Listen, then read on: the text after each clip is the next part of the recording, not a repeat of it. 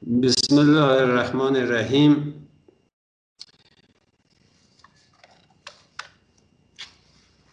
با آرزوی قبولی طاعات و عبادات همکاران عزیز در سلسله مباحث طراحی شده در خصوص دریاها برای فهم بهتر اهمیت دریاها و کاربرد آنها در استراتژی های آینده جمهوری اسلامی ایران.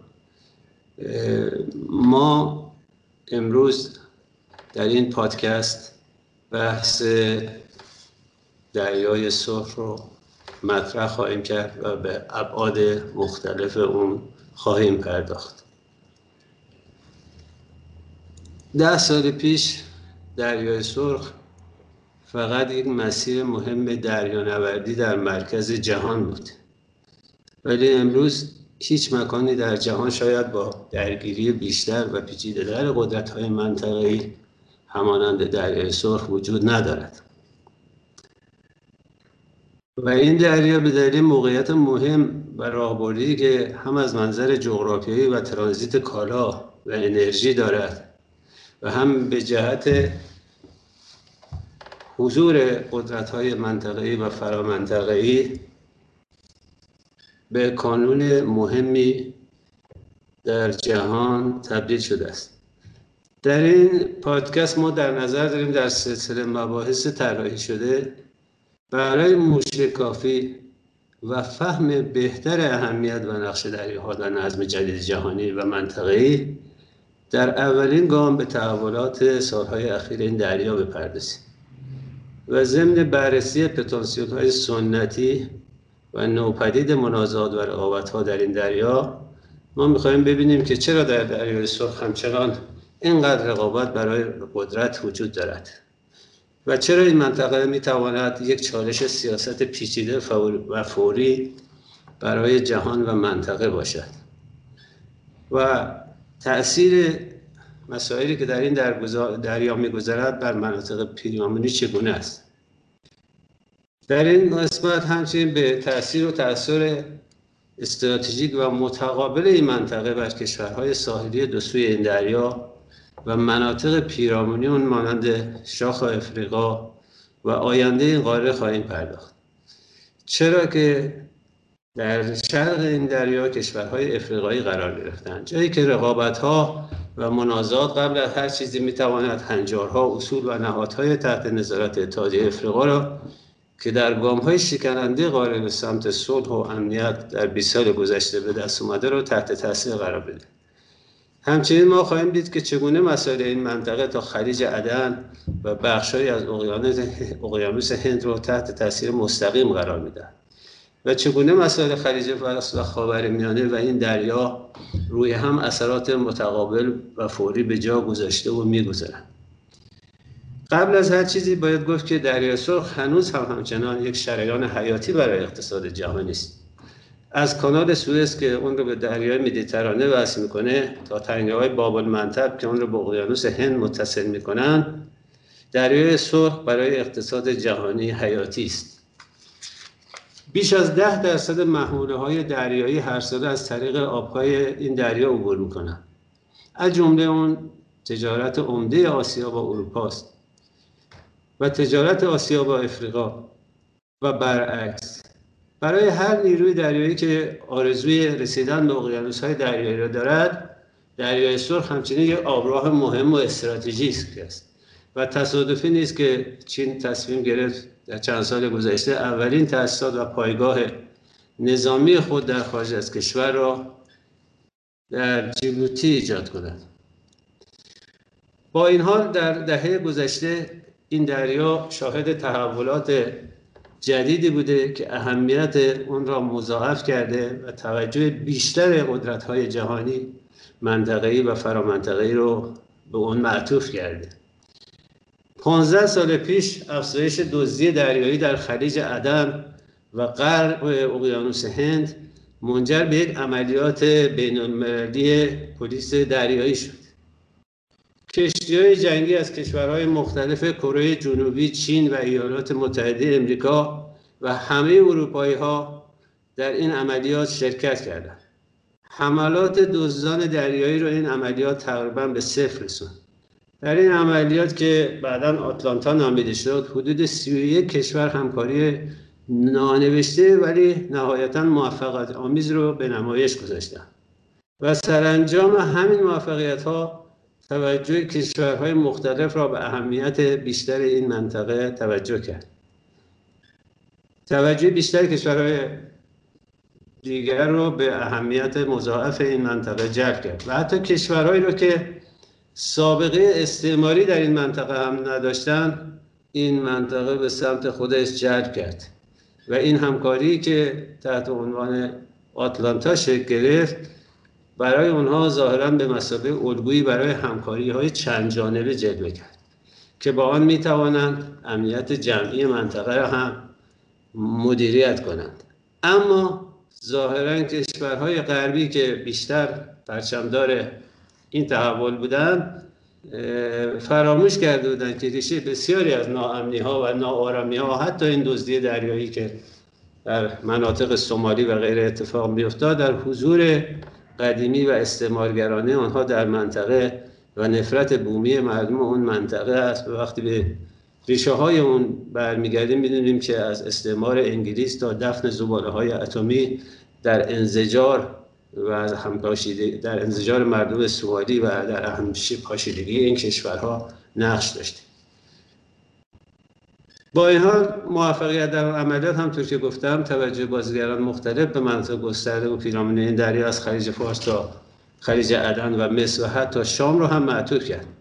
و نتایج این عملیات چند ساله این سوال برانگیخت که مرزهای امنیتی منطقه کجاست و چه کسانی باید درگیر امنیت آن شوند. تحولات موج دوم عربی در سودان تشدید تروریسم و افرادگری در منطقه و تحولات پیچیده شاخ آفریقا از فروپاشی سومالی تا ابتکار صلح ابی احمد در اتیوپی با اریتره و از همه مهمتر جنگ یمن در حساسترین نقطه این آبراه بینالمللی در کنار باب المندب تا اختلاف بین کشورهای عرب خلیج فارس و آنچه اتفاق افتاد بین عربستان و قطر و حوادث مصر و معامله غرب و فشار حداکثری امریکا بر ایران و بازیگری شیطنت آمیز رژیم صهیونیستی در شمال این دریا و تحولات خلیج عدن همگی در این منطقه عرصه امنیتی و محیط بازیگری رو گسترش دادن. تا شامل کشورهای ساحلی آن غیر ساحلی اون هم نظیر امارات و ترکیه هم بشه.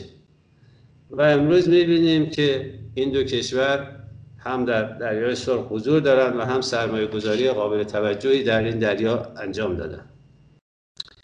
امارات متحده عربی عملا با مداخله در جنگ یمن و حضور در جزیره سقطرای یمن در دروازه شرقی خلیج عدن خود را در همراهی عربستان حتی همسایه دریای سرخ تصور می‌کنه.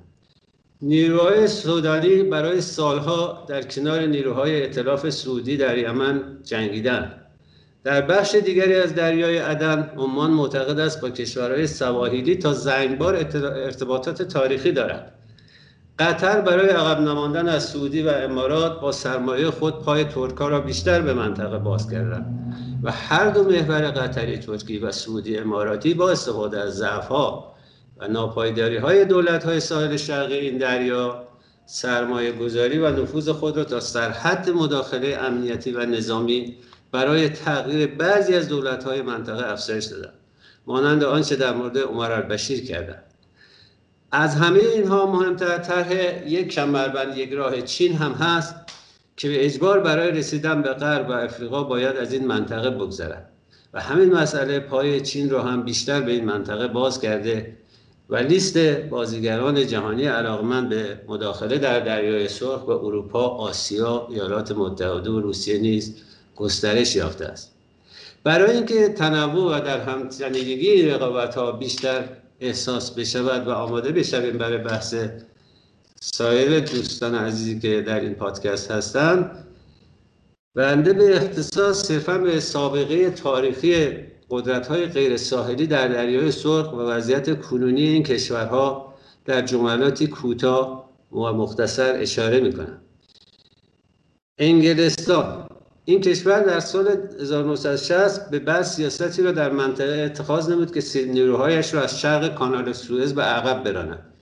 سیاست این کشور طی سالهای اخیر با باز کردن پایگاه نیرو دریایی در بحرین و یک مرکز آموزش نظامی در عمان به نوعی عقبگرد به سیاستهای گذشته را نشون می‌دهد فرانسه پایگاه نظامی خود را در جیبوتی که به دوران استعمار باز میگرده همچنان حفظ کرده. این کشور از طریق دریای سرخ به تقویت حضور نظامی خود در اقیانوس هند غربی و جزایر مایوت می‌پردازد.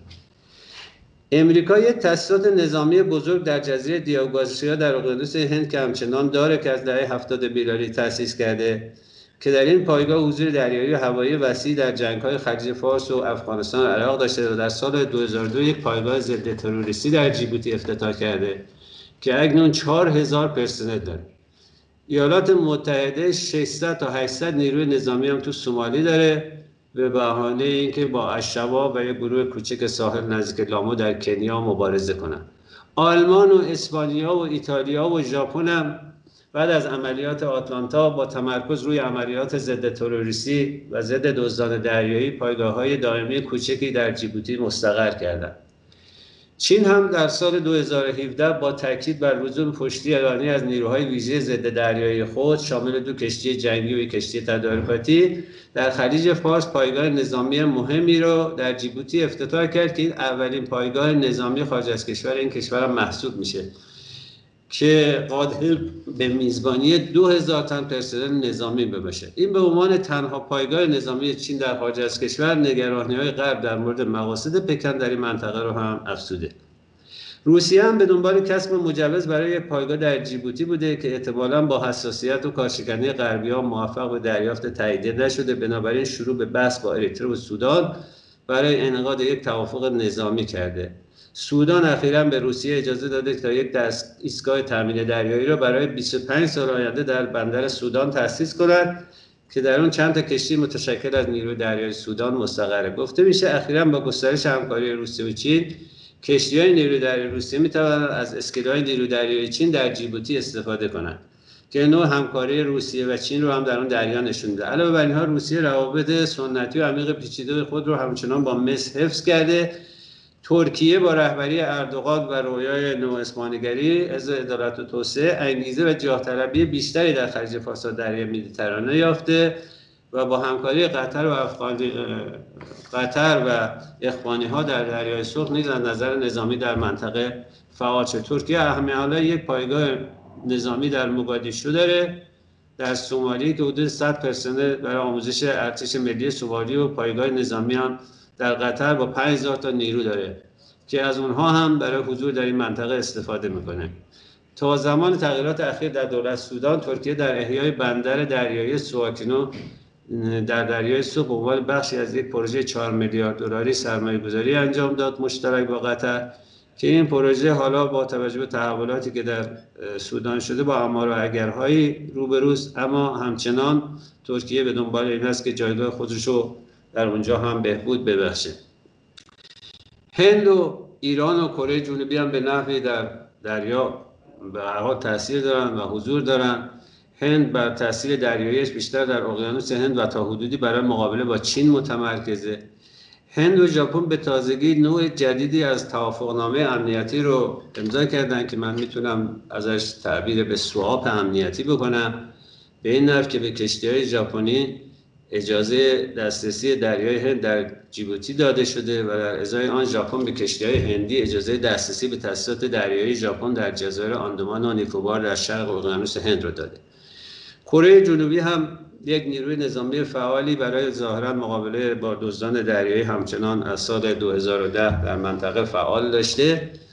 ایران هم که همطور می‌دونید که تا قبل از داخل شدن در بحران سوریه توانسته بود با ارتباط با سودان و جیبوتی و اریتره موفقیت نسبتا موقعیت نسبتا مناسبی رو در دریا داشته باشه. اما با تشدید تحریم ها و فشارهای محور عبری عربی و غربی و روند تحولات خاور میانه و شمال افریقا و شاخ افریقا و مخصوصا چرخش ناگهانی عمر البشیر به تدریج به سمت عربستان سعودی و امارات متحده اون محور عبری و عربی و غربی در مجموع موفق شدن. حضور ایران را در دریای سرخ فشار بر حکومت های شاخ افریقا به حداقل برسونند در مقابل ناکام ماندن عربستان در جنگ یمن و حمایت سیاسی و معنوی ایران از مردم یمن و ها و تحولات نظامی و سیاسی جنگ یمن اون هم در نزدیکی تنگی بسیار استراتژیک باب المندب و خلیج عدن نشون داده ایران در مقابل قدرت در دریای سرخ هم هنوز می‌تواند حرفایی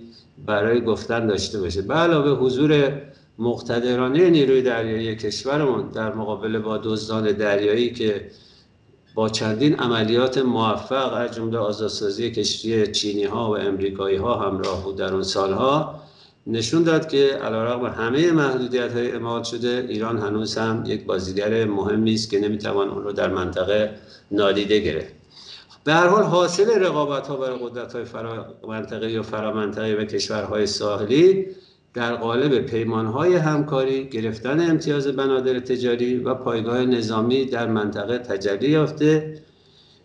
من اگر وقت زیاد رو خودم نگیرم به اختصار می‌خوام به چند تا از این پیمان ها هم اشاره بکنم. پیمان های امنیتی و همکاری که فعلا دریای سرخ توسط اونها کنترل میشه. در مجموع دریای سرخ با مجموعه پیچیده از توافقنامه های بین دولی کشورهای ساحلی اون اداره میشه که عمدتا با دهها بندر استراتژی و پایگاه نظامی در منطقه مرتبط هستند سواحل طولانی این دریا در قسمت های شمالی و جنوبی که از شلوغترین مسائل تجاری جهان و مملو از بنادر مختلفه که امکان حمل و نقل به بازارها کالای مصرفی رو فراهم می‌نماید. این بنادر تجاری عمدتا با پایگاه های نظامی همراه هستند که قدرت های منطقه‌ای و فرامنطقه‌ای بنا کردن. اینکه چه کسانی این بنادر و پایگاه را مدیریت می‌کنن به خوبی بازدهنده انبوهی از ساختارهای در همتنیده قدرت فرصت طلبی های سیاسی و منافع اقتصادی بازیگران بسیاری است و حکایت از مکانیزم پیچیده قدرت در این دریای مهم دارد.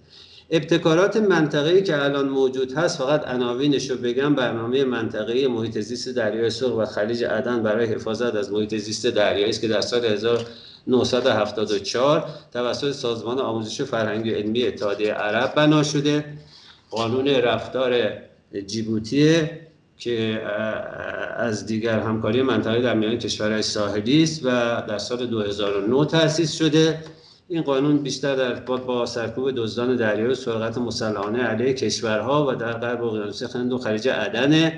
یکی هم شورای کشورهای ساحلی عربی و آفریقایی در دریای سرخ و خلیج عدن که این شورا در سال 2020 در ریاض تشکیل شد. جلسات متعدد رو نیز قبلا توسط مصر و عربستان سعودی از دسامبر 2017 برگزار کرده بود.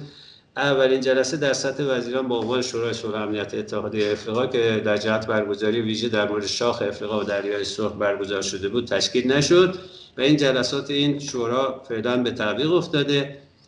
ایگاد هم در سال 2019 در مورد تشکیل گروه ویژه در دریای سرخ خلیج عدن توافق کرد. گروه ویژه در حال ترسیم یک برنامه عملیات منطقه از طریق مشاورهای ملیه که اونم تعلیق عضویت اریتره همچنان یک چالش اصلی در برابر این طرح هیئت اجرایی سطح عالی اتحادیه افریقا برای سودان هم که از سال 2009 تشکیل شده و در سال 2012 به پنل اجرایی سطح بالای اتحادیه افریقا برای سودان و سودان جنوبی تغییر نام داده با به دنبال جنگ دارفور هم به, به هر حال هست و همچنان توسعه های رو برای امنیت در منطقه می‌کنه و جلساتی رو برگزار می‌کنه. اما بنادر تجاری بسیار مهمی در اونجا هست که این بنادر تجاری نشون دهنده میزان به اصطلاح تمرکز قدرت ها و از سرمایه گذاری اونها در منطقه هست. مصر خود مصر 20 تا بندر تجاری در به صدا در حاشیه دریای سرخ داره که یکی از اون بندرها آل سخنا است. خب این بندر توسط مهمترینش هم هست توسط شرکتی در امارات متحده عربی سرمایه گذاری شده و مدیریت میشه میشه پنج تا بندر نفت و معدن و گردشگری و سه تا بندر ماهیگیری مهم هم داره. عربستان سعودی به عنوان کشور دیگری که برخوردار از این سواحل دریا می باشه به میزان طولانی از شش بندر اصلی تجاری در دریای سرخ برخوردار است که نیمی از بنادر توسط شرکت های اماراتی سرمایه گذاری شده. بندر سودان نیزی که از مهمترین بنادر تجاری سودان که توسط بنادر دریایی این کشور مدیریت میشه. این کشور همچنین بندر دریایی اوسیف و بندر دریایی پرنس عثمان دیگنا را در جزیره سواکین جایی که ترکیه اجازه اجاره 99 ساله رو برای توسعه مجدد محل به عنوان قطب گردشگری امضا کرده بود اداره می‌کنه. بندر ماساوا بندر جیبوتی که بیشتر توسط DP World و سرمایه‌گذاری اماراتی و عربستانی اداره میشن. اما در کنار این بنادر پایگاه های نظامی هم مهمی هم ایجاد شده. بزرگترین پایگاه نظامی مصر برنیس اسرائیل و اردن هم در مجاورت با الیات و عقبه پایگاه نظامی در اونجا تأسیس کردن. پایگاه دریایی پادشاه فیصل عربستان سعودی با میزبان ناوگان غربی این کشور پایگاه دریایی امارات در عصب بندر مهم اریتره تأسیس شده. پایگاه دریایی روسیه هم همطور که گفتم در بندر سودانه. و پایگاه نظامی چین فرانسه جیبوتی که به اونها قبلا اشاره کردم و حضور نیروهای دیگری از کشور آلمان و اسپانیا و ژاپن هم در جیبوتی محسوسه من با این توضیحاتی که عرض کردم حالا امیدوارم که یک شمای کلی از در همتنیدگی به صدا رقابت ها در اون منطقه برای دوستان عزیز ما ایجاد شده باشه و در این قسمت می‌خوام برای شنوندگان خودمون روشن کنیم که چرا در دریای سرخ همچنان اینقدر رقابت برای قدرت و در این حال ناپایداری وجود داره و ریشه های اصلی تنش و رقابت اهم از منازعات سنتی بومی و در یک عنوان کلی شاید بتوان گفت ژئوپلیتیک منازعات در این منطقه رو بهتر بشناسیم لذا از همکار ارجمندم جناب آقای فردوسی پور می‌خوام که به خودشون رو در این سوال پاسخ به این سوال بفرمایید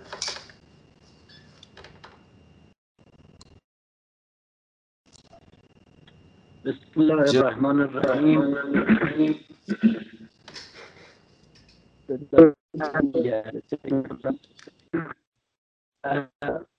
بسم الله الرحمن الرحیم. ضمن عرض سلام و ادب. خدمت همکاران محترم به ویژه جناب دکتر سجادپور جناب دکتر قافل باشه دوست عزیز جناب نیکا و توضیحاتی که دادن و قبولی اطاعت و عبادات همگی. همونطور که آقای نیکا فرمودن بحثی رو که به من محول کردن این پنل بحث ژئوپلیتیک منازعات دریای سرخه. من برای اینکه وارد به بحث بشم اول لازم می‌دونم یه توضیح مفهومی در رابطه با ژئوپلیتیک منازعات ارائه کنم خدمت عزیزان. خیلی کوتاه بعد بریم سراغ بحث. ژئوپلیتیک اساسا اون رو دانش کسب قدرت دانش رقابت و گسترش حوزه نفوذ تاثیر عوامل جغرافیایی و سیاست و روابط دولت ها یا دانش منطق بحرانی یا به عبارت دیگه دانش مرزهای بین المللی و دانش روابط قدرت یا دانش نتایج عدم انطباق دو الگوی فضای عرضه و تقاضا در حوزه منابع حیاتی معرفی می‌کنن اما منازعه رو بایستی خدمتتون ارز کنم. جر منازعه هم به عنوان پدیده ای که منعکس کننده کنش و واکنش ملت هاست ملت ها دولت ها گروه های زینفوز اجتماعی افراد بر سر حوزه منافع ارزش ها و امیال و تجلی ترکیب سه اصل جغرافیایی سیاست و جغرافیا سیاست و قدرت رو در واقع منازعه تشکیل میده و تغییر تحول هر یک از عناصر مزبور در این ترکیب می‌تواند بر ماهیت یا کیفیت و نحوه عمل جنگ و نتایج اون تأثیر گذار باشه. خب با این توضیح مفهومی در حوزه ژئوپلیتیک و منازعه اگر بخوایم به سوالی که جناب آقای نیکا مطرح فرمودن و بحث موضوعی من یعنی ژئوپلیتیک منازعات دریای سرخ پاسخ داده باشم بایستی خدمتتون عرض کنم که برای درک این موضوع یعنی ژئوپلیتیک منازعات در دریای سرخ به اعتقاد من سه مؤلفه رو بایستی همواره مد نظر قرار بدیم که تا حدودی میشه گفت تو صحبت های جناب نیکا هم وجود داشت. اون سه مؤلفه عبارتند از بنادر تنگه ها و انرژی. اگر این سه مؤلفه رو در مفروض خودمون قبول داشته باشیم ما حوزه ژئوپلیتیک رو در یک مثلث باید طراحی بکنیم که همونطور که ایشون فرمودن چرا این وضعیت درهم‌تنیدگی و ارتباط ارگانیک به وجود آمده و تداوم داره پیدا کنه به چه علتیه؟ احساس من همین سزل در واقع ژئوپلیتیک منطقه است که عبارتند از بر اساس اون مؤلفه ها در حوزه خلیج فارس تنگه هرمز در دریای سرخ تنگه باب المندب و ما ورودی به مدیترانه و در واقع از مسیر ضلع جنوبی یا حوزه جنوبی آبریز دریای سرخ به مدیترانه بایستی کانال سوئز رو هم مد نظر قرار دادیم خب اگر بخوایم دقت بکنیم من فکر می‌کنم باید به این سه مثلثمون یه نقطه کانونی یا یک سقل متمرکز رو هم بیافزاییم و اون از در واقع نوع نظریه آلفرد ماهان اندیشمند نظامی آمریکایی و افسر عالی رتبه نیرو دریایی آمریکا برمیخیزه که اون میگه تسلط بر اقیانوس هند کلید تحکم بر دریاهای هفتگانی دنیاست. بنابراین خود وضعیت اقیانوس هند هم من فکر می‌کنم زینفع زینقشه و حتی وضعیت دو آبراه خلیج فارس و دریای سرخ رو در اتصال به مدیترانه که سر فصل در واقع اتصال سقاره آسیا آفریقا و حوزه اروپایی حائز اهمیت می‌کنه. اما اگر بخوایم به این سوال جواب بدیم که دلایل این پیوستگی یعنی این سزل مثلث چرا به هم پیوسته است بایستی به دو محور بزرگ در این حوزه اشاره کنیم. این دو محور بزرگ در حوزه منازعات شامل محور اول یعنی سعودی امارات مصر با پشتوانه رژیم صهیونیستی میشه. محور دوم محور ترکیه قطر با پشتوانه لیبی جیبوتی و somali رو شامل میشه که به این نزاع ها بایستی نزاع دیگری رو هم بیافزاییم که عبارت از جنگ میان جنگ غیر مستقیم میان سعودی و جمهوری اسلامی ایرانه که آثار اون از خلیج فارس تا دریای سرخ به ویژه در وضعیت کشتیرانی این منطقه به خوبی مشهوده. ما یک حوزه بین المللی رو هم بایستی به ژئوپلیتیک منازعات حوزه دریای سرخ اضافه کنیم و اون در واقع منازعات یا بحرانهایی است که میان آمریکا، چین و روسیه با درجه تاثیرگذاری بالاتری این مثلث بحرانی که خدمتتون عرض کردم همواره اثرگذاری خودش رو داره. در نگاه اول اینگونه به نظر می‌رسه که محور سعودی اماراتی و مصری در همه بحرانهای این مثلث گفته شده در منطقه در سالیان متمادی حضور داشتند و تاثیرگذار بودند به صورت مستقیم یا به صورت غیر مستقیم و در بیشتر مواقع هم خارج از مسلحت قومیتی و ناسیونالیسم عربی خودشون و یا امتداد جغرافیایی خودشون عمل کردن. اما اگر به منازعات این مثلث بحران بخوایم اشاره بکنیم بایستی این رو تقسیم کنیم یک وضعیت در شاخ آفریقا. یه بابل و بنادر دریای سرخ برای ما وضعیت ژئوپلیتیک شاخه آفریقا رو تقسیم می‌کنه. در حوزه باب المندب باید خدمتتون ارز کنم که این تنگه دو سوی دریای سرخ رو به هم متصل می‌کنه و همانند تنگه بسفور ترکیه در واقع از کوتاهترین بعد مسافت در چند صد متری تا بالاترین بعد مسافت رو در عرض که 32 کیلومتر همانند تنگه دوفر میان بریتانیا و فرانسه کشیده شده و آبراهای دریایی راهبردی مورد توجه نهادهای بین المللی رو در این منطقه در خودش جای داده که جنگ های حوزه نفوذ طرفین درگیر و قدرت های برتر رو در موضوع اقتصاد بین المللی شدت تحت تاثیر قرار میده. برای همین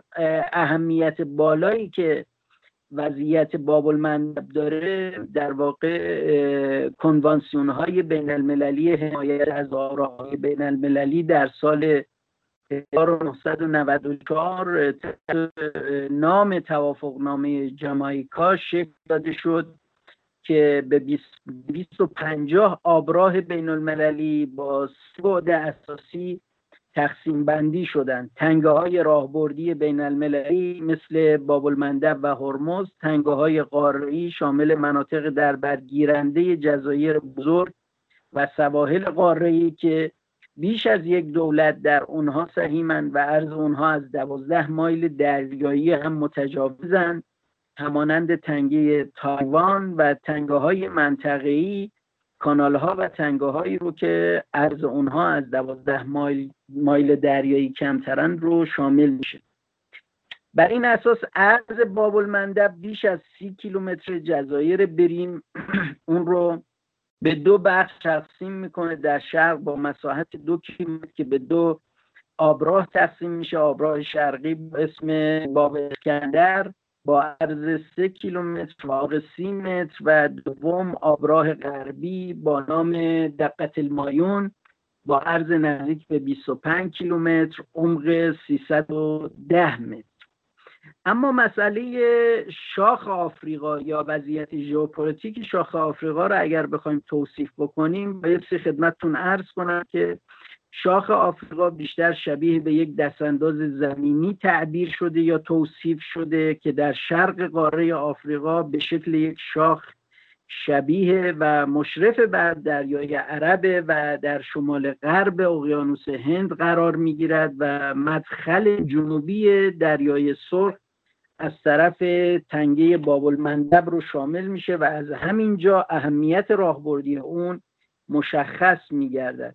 شاخ آفریقا دو دو دهم میلیون کیلومتر مربع و مملو و از ثروات بشری است. جمعیت اون بالغ بر دویست میلیون میشه که شامل قومیت ها ادیان زبان های مختلفی است. نسبت مسلمون ها در این منطقه 60 درصده و دارای 340 لحجه و لغت به دلیل اختلاف در تعریف جغرافیای سیاسی تعداد دولت های واقع در اون متفاوت شمرده می شوند که یک تعریف از وضعیت شاخ آفریقا اینه که سه کشور ساحلی اینجا داره شامل سومالی، جیبوتی و اریتره که به اونها میگن کشور ساحلی. اتیوپی را هم بهش اضافه می‌کنن در این تعریف اول که اتیوپی به لحاظ اعتبارات ارتباط جغرافیایی پیوسته با این کشورهای ساحلی در واقع در زمره تعریف اول می گنجه اما تعریف دومی که از وضعیت ژئوپلیتیک شاخ آفریقا میشه مربوط میشه به حدود نیمه های دهه 90 از قرن گذشته که در عهد بیل کلینتون در کاخ سفید طراحی شد و طرح شاخ آفریقای بزرگ رو مطرح کرد دولت های شامل دولت های سودان، کنیا، اوگاندا، تانزانیا، رواندا، بوروندی و سپس سودان جنوبی رو هم به این وضعیت اضافه کردند.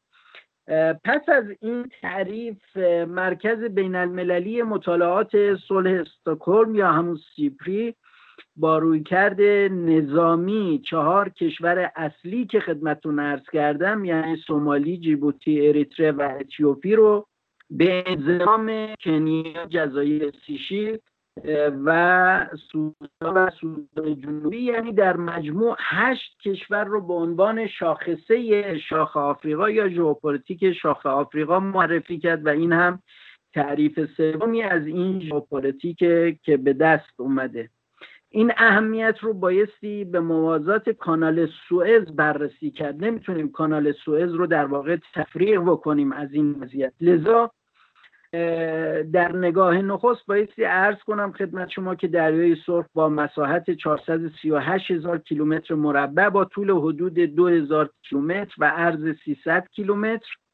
با عنوان اصلی ترین معبر نیروهای نظامی فعال بین آمریکا و اتحادیه اروپا از یک طرف و خلیج فارس و جنوب آسیا از طرف دیگر رو در بر می‌گیره و نکته سوم های اهمیت این که از این تنگه و از این کانال یعنی تنگه بالمندب و کانال سوئز سالیانه 21 هزار شناور عبور می‌کنند به عبارت 57 شناور به صورت روزانه که 12 میلیون کانتینر رو در حوزه تجارت بین از این دوتا کانال و تنگه جابجا میشن. نکته های اهمیت چهارم تنگه بزرگ آبراه دریایی دنیاست که سی تا 25 درصد حجم تجارت جهانی رو شامل میشه و نکته های اهمیت پنجم برای وضعیت کانال سوئز بایستی بگم سی درصد نفتکش ها با حجم تقریبی چهار ممیز هفت دهم میلیون بشکه نفت روزانه رو از این آبراه عبور میدن. در همین رابطه سپری مطرح می‌کنه که از حیث نظامی اهمیت این آراه در خصوص وضعیت انتشار نیروهای نظامی خارجی به ویژه نیروهای دریایی از سال 2001 با هدف تامین امنیت آراه از حیث عملیات تروریستی، دزدی دریایی و همچنین درگیری های غیر مستقیم ایران و عربستان سعودی در جنگ یمن باعث شده تا 16 دولت به تأسیس 19 پایگاه نظامی در سواحل منطقه اقدام ببرزند تا حدی که کشورهای این منطقه رو سردرگمی از منازعات منطقه‌ای فرو برده و آرامش اونها رو به شدت سلب کرده است. این منطقه رو به منطقه نرم یا منطقه مومشکل با جنگهای مستقیم و غیر مستقیم نیابتی آلوده کرده. این نفوذ در بنادر پایگاه های هوایی و آموزش نظامیان و تأسیسات شبه دائمی مراکز لوجستیک دائمی و موقت به طور کلی منسجم شده و شکل گرفته. جالبه که دولت های شاخه آفریقا کمترین نقشی رو در این آرایش نظامی و در این منازعات دارن. علا رقم این میزبان این نیروهای نظامی خارجی هستند و تنها با این هدف که حمایت های امنیتی اونها رو بتونه شامل حال و کسب منافع اقتصادی از این راه داشته باشن مثل کشور جیبوتی که سالیانه با اجاره پایگاه های نظامی به کشورهای مختلف چیزی حدود 300 میلیون دلار رو آید بوده کشور خودش می‌کنه. همونطور که آقای نیکا گفتن من هم به صورت گذر جدولی رو از وضعیت در واقع ژئوپلیتیک منازعات یا حوزه نفوذ قدرت های بیگانه فرامنطقه و بین المللی رو در اینجا به صورت گزارا خدمتتون عرض می‌کنم. چین رو که گفتن اولین پایگاه بیرونی داره. پایگاه و بندرهای دریایی داره. سال 2017 کرده بیشتر هدفش تروریسم دزدی دریایی در واقع مبارزه با تروریسم و وضعیت دزدی دریایی خطوط اتصال دریایی حمایت های انسانی برای در کمک های بشر دوستان فرانسه و آلمان همانند چین چیزی حدود ده هزار نیرو در اینجا پیاده کردن و پایگاه های هوایی دارن. اونها هم تو جیبوتی یعنی هم فرانسه و هم آلمان در جیبوتی پایگاه دارن. پایگاه های نظامی و پایگاه هوایی دارن. فرانسه 1977 اقدام کرده به تاسیس که همچنان ادامه آلمان از سال 2001 وارد منطقه شده و بیشتر کارش حمایت های لوجستیک و کمک به نهادهای در این آبراه و عملیات اطلاعاتی رو در واقع پوشش میدن. اسرائیل جز در واقع رژیم که در این منطقه حضور فیزیکی داره در این به نظامی کرده ولی همچنان متعارفه که اسرائیل از چه سالی وارد شده ولی به طور کلی گفته میشه که سابقه 20 ساله اسرائیل در ایره مد نظر می‌تونه باشه و بیشتر توجه به امنیت کشتیرانی در جمعآوری اطلاعات و پوشش های آموزش نظامی داره به کشورهای منطقه و بیشترین نقشی رو که اسرائیل توی این منطقه ایفا می‌کنه در واقع نقش تجسسیه که در حد بالا در منازعات منطقه‌ای مشارکت داره. ایتالیا جیبوتی پایگاه نظامی هوایی داره. 2013 ورود پیدا کرده. حمایت عملیات اتلانت، اتلانتیکی رو در واقع داره ژاپن جیبوتی پایگاه نظامی هوایی سال 2011 حمایت در واقع از وضعیت صلح منطقه‌ای و مبارزه با تروریسم و کمک های بشردوستانه در این حوزه و جلوگیری از دزدی های دریایی سعودی همینطور جیبوتی است. پایگاه نظامی از تقریبا 2016 ایجاد کرده که بیشتر هدف عربستان سعودی حمایت از وضعیت جنگ یمن ترکیه تو سومالی اقدام به تاسیس پایگاه نظامی کرده. سال 2017 آموزش نظامی ارتش سومالی رو بیشتر مد نظر داره. اما تو جیبوتی و اریتره پایگاه نظامی و هوایی داره. جالبه که این امارات با کوتاه قامتی خودش در وضعیت منطقه در جیبوتی اریتره و سومالی در هر سه کشور پایگاه نظامی و پایگاه هوایی داره و فعالیتاش تقریبا میشه گفت از سال 2015 آموز شروع شد. بیشتر هدفش آموزش نظامی به ارتش سومالی گفته شده. حمایت از یمن. با وجودی که امارات از وضعیت جنگ یمن و ائتلاف عربی سعودی خارج شده اما همچنان به وضعیت حضور خودش و دایر بودن پایگاه نظامی و نقل انتقالات نظامی در این منطقه تداوم میبخشه. بریتانیا کنیا و سومالی نظامی داره و پایگاه در سومالی پایگاه بر پایگاه نظامی پایگاه هوایی هم داره. 2017 اقدام کرده. وضعیت رو در واقع به مسابه آموزش و ایجاد پایگاه های نیروهای واکنش سریع مدیریت می‌کنن آمریکا. در جیبوتی، سومالی و کنیا هم پایگاه نظامی داره هم پایگاه هوایی داره. اقدام مربوط میشه سال 2011 تقریبا هم سیاست هایی رو که بریتانیایی ها دارن اونها هم در همین حوزه دنبال می‌کنن. سوالی که اینجا پیش میاد اینه که این هم حضور برای آورندگی جنگ یا در واقع خود این وضعیت انفجارآمیزی که حضور و نفوذ قدرت‌های فرامنطقه‌ای و بین المللی در این منطقه در واقع آبراه جمع شدن برای چیست؟ ترین هدفی رو که اینها دارن مطرح می‌کنن مبارزه با تروریسم یعنی وضعیت تروریسم بین المللی که وجود اومد در منطقه مخصوصا از وضعیت شاخ آفریقا به حوزه مدیترانه و حوزه خلیج فارس راهزنی های دریایی.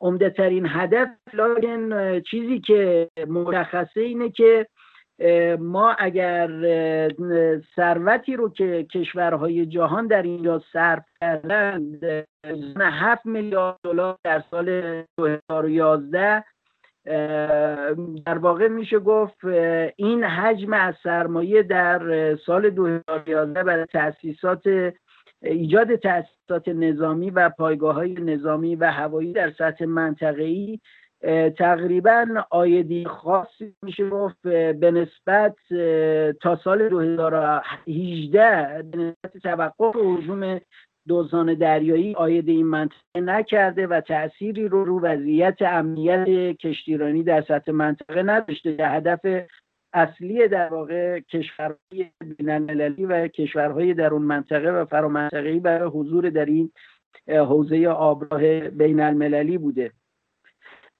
از به خدمت شما که یه وضعیت های اهمیتی رو اگر بخوایم به وضعیت کانال سوئد و رنگ باب مندب اضافه بکنیم وضعیتی که رژیم صهیونیستی در اینجا به وجود آورده. همونطور که عرض کردم اسرائیل 20 سال تو این منطقه حضور داره.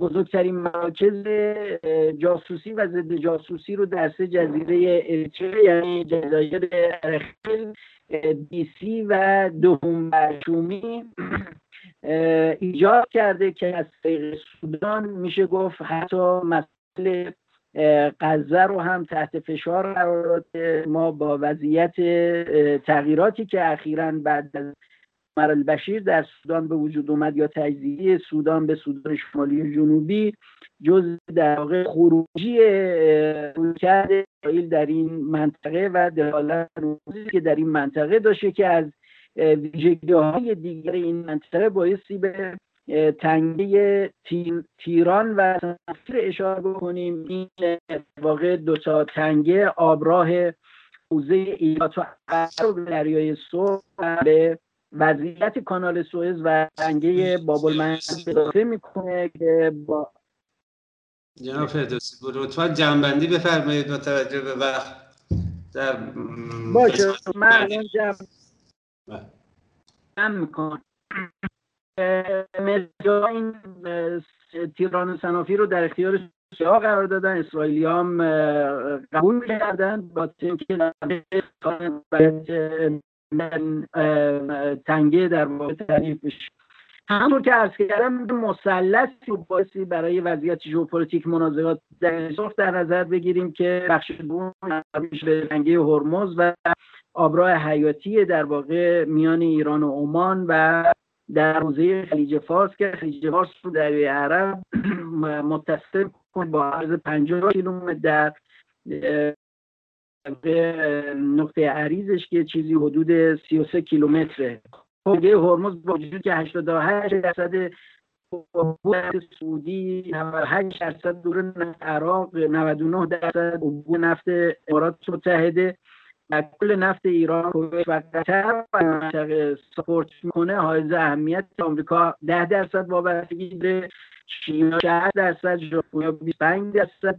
سه بحران رو من خلاصه ارز کنم تو این منطقه ما شاهد بودیم بحران میان آمریکا و حوزه در واقع کشورهای آشی جنوب خلیج فارس و جمهوری اسلامی ایران که جنگ اصلا باز می گنجه مربوط به امارات قطر که نتیجه شد محاصره چهارجانبی 2017 و اینکه اماراتی ها در واقع در قطریه را از بندر جبل علی قطع کردند و بحران سوم که بحران آمریکا امارات هند در مقابل بحران چین و پاکستان و قطر سوم رو من خلاصه ارز کنم خدمت شما که وضعیت مدیترانه و اونچه که بر ژئوپلیتیک مدیترانه میشه گفتولی وضعیت انرژی است که کردم تنگها و انرژی معلف هستن که منازعات رو در این وضعیت شکل در موقعیت ژئوپلیتیک. و چیزی که نکته که های اهمیتی که جنگ در مدیترانه پیرامون انرژی به صورت خاص حول چاهای گاز طبیعی میچرخه تقریبا 13 دولت و کشور رو در بر می‌گیره. من به اختصار فقط اشاره می‌کنم ترکیه هست لبنان هست اسرائیل هست رژیم اسرائیل فلسطین مل لیبی قبرس و یونان که این منازعات در رابطه با وضعیت در واقع حوزه انرژی این منطقه است که هنوز به صورت ویژه نه لحظه نگاری های اون ایجاد شده و نه حفال ها ولی ذخایر های اهمیت داره. مثلا رژیم صهیونیستی از 2009 گفته که من 10 تریلیون متر مکعب اینجا ذخایر دارم و عرض میشه قبرس 11 5 تریلیون متر مکعب مصر 20 سی تریلیون متر مکعب و عرض به خدمت شما که حوزه های این منطقه به صورت فلات قاره هنوز مشخص نشده و به لحاظ اینکه تداخل در حوزه فلات قاره در این منطقه هنوز وجود داره و همینان عدم تهدید فلات قاره این منطقه سبب بروز اختلافات شده تداخل مناطق دریایی به مثال اختلاف رژیم اسرائیل با لبنان و غزه است اختلاف مصر و یونان. قبل از توافق اخیر اختلاف مصر و لیبی بعد از توافق با یونان و اختلاف ترکیه با هر یک از دو کشور در واقع قبرس و یونان.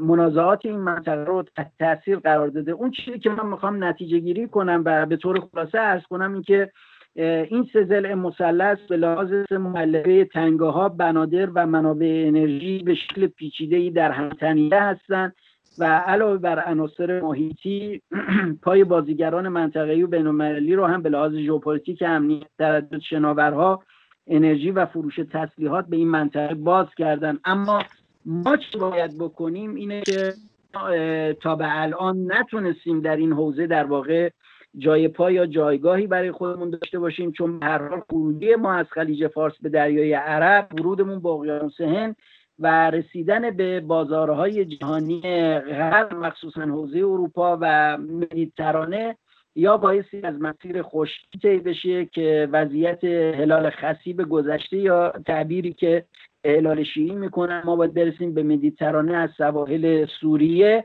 یا بایستی دسترسیمون را از مرزهای شمال غربی و از مشترک با ترکیه تداوم ببخشیم یا اینکه مسیر دریایی رو طی بکنیم ما هم مثل دیگران از کانال سوئد استفاده بکنیم. لذا اهمیت این آبراه برای ما حائز اهمیت.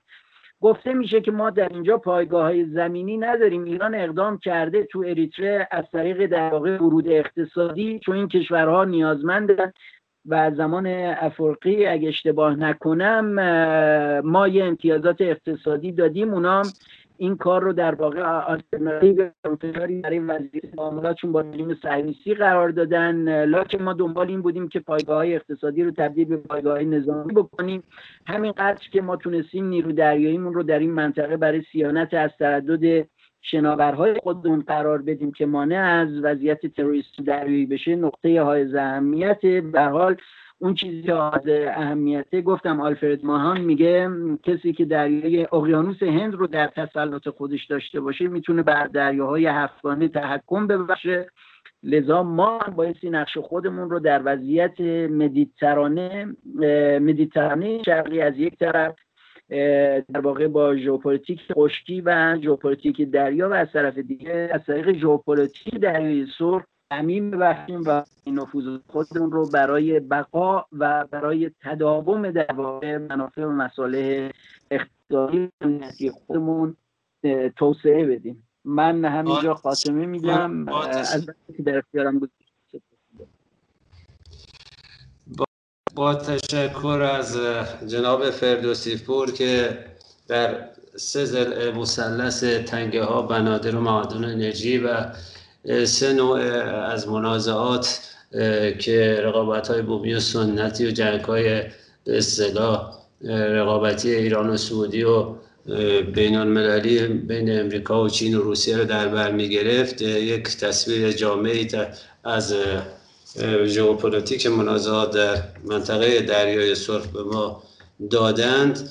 باید اضافه بکنم که علیرغم کاهش شدید دزدی دریایی در سالهای گذشته با اقدامات پیشگفته ای که ما داشتیم ولی هنوز پتانسیل تهدید مخصوصا از طرف گروه های تروریستی و تندرو مانند القاعده در بعضی کشورهای ساحل دریای و مخصوصا در شبه جزیره عربستان و گروه اشباب در سومالی و همچنین به صلاح موارد اختلافات و جدایی های قومی و درگیری های قومی در شاخ افریقا می‌تونه امنیت این آبرا رو همچنان به خطر بندازه به خطر آفرین باشه. جدیدترین تهدیدهای پدید آمده جنگ محدود نفتکشا هستش که به احتمال قوی از طرف رژیم صهیونیستی برای مقابله با کشتی های تجاری ایران آغاز شده به علاوه بسته شدن کانال سوئز برای سومین بار در تاریخ خود توسط یک کشتی به گل نشسته در ماه گذشته که موجب یک ترافیک 65 کیلومتری از 360 کشتی تجاری شد و حداقل در چند روز کوتاه 4 میلیارد دلار خسارت فوری به دنبال داشت. دوباره نگرانی هایی رو در مورد این آبراه مهم برانگیخته که اگر این کشتی مثلا غرق می‌شد در اونجا اصلا دیگه این کانال قابل استفاده نبود. تا جایی که رژیم صهیونیستی روسیه و ترکیه با سوء استفاده از موقعیت مسیرهای بدیل رو حتی برای کانال سوئز پیشنهاد کردند. با ذکر این مقدمه همطور که گفته شد شناخت این محیط در هم تنیده و پیچیده بسیار کار مشکلی است و قبل از هر چیزی نیازمند آگاهی از وضعیت رفتار کشورهای خود این منطقه است در ابتدا و وضعیت اونها.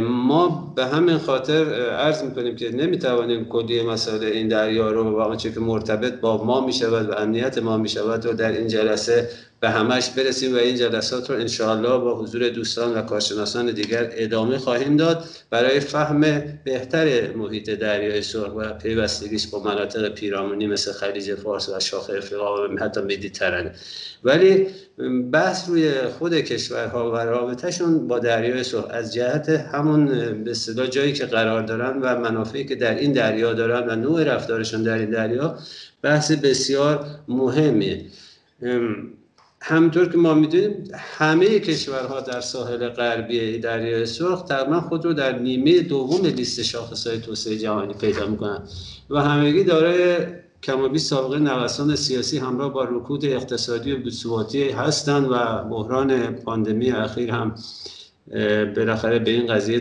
کمک کرده به تشدیدش. یک طرف ثروت های به صلاح خلیج فارس این, این طرف دریا کشورهای این طرف دریا چشم اونها رو خیره می‌کنه و این طرف هم اون طرف رو فرصت هایی برای ترتازی خودش پیدا می‌کنه و به اصطلاح اهداف بلند مدت خودشون در اعمال نفوذ. اما در بین مصر یکی از مهمترین این کشور هاست ما خوشبختانه این فرصت رو داریم که اینجا در خدمت برادر عزیز و بزرگوارمون جناب آقای امانی باشیم که هم کارشناس واقعا شایسته برای اون منطقه هستن و هم در منطقه حضور داشتن و از نزدیک و در این مرحله اگر بتوانیم با حضور ایشان انشالله سیاست های مصر رو و وضعیت مصر در ارتباط با دریای سرخ بیشتر بررسی کنیم. جناب آقای امانی اگر ممکنه بفرمایید و جبران وقتی که آقای فردوسی پور کمی اضافه صحبت کردم. من اضافه صحبت کردم شما قدری به اصطلاح اگر ممکنه خلاصه تر در ده دوازده دقیقه من در خدمتون هستیم بسم الله الرحمن الرحیم. عرض سلام دارم خدمت جناب آقای سجاد پور جناب آقای قافل باشی جناب و دیگر میهمانان محترم. البته مصر همیشه مظلومه. صدای من میاد؟ بله عالی. بله. دوستان موقع صحبت تصویر خودشون می‌تونن خاموش بکنن. تو که آقای امانی کار انجام دادن صداشون کیفیتش بهتر میشه. ما هرچی تلاش کردیم به آقای فردوسی پور اینو برسونیم نشد. ولی شما بفرمایید صدای شما خوب. بله حالا مثل همیشه مظلوم این دفعه هم حالا ما آقای فردوسی پور فرمودن خیلی و جناب هم همچنین مطالب رو مشخص هست که خب دریای سرخ اهمیت ای داره. هشت کشور محیط بر اون وجود دارن و سابقه تاریخی و یک وضعیت ویژه‌ای داره که اهمیت اون رو دوستان اشاره کردن در این بار. خب کل دریای سرخ خلیج عقبه و خلیج سوئز در نظر بگیریم. این دو هم جزء لایتجزای دریای سرخ هستن باید به اینها هم توجه بشه. همچنین تنگه های بابول مندب و سوئز که در واقع ورودی و خروجی دریای سرخ هستن و این خط مسیر انرژی که از این دو درگاه میگذره به اضافه کانال یا تنگه هرمز و تنگه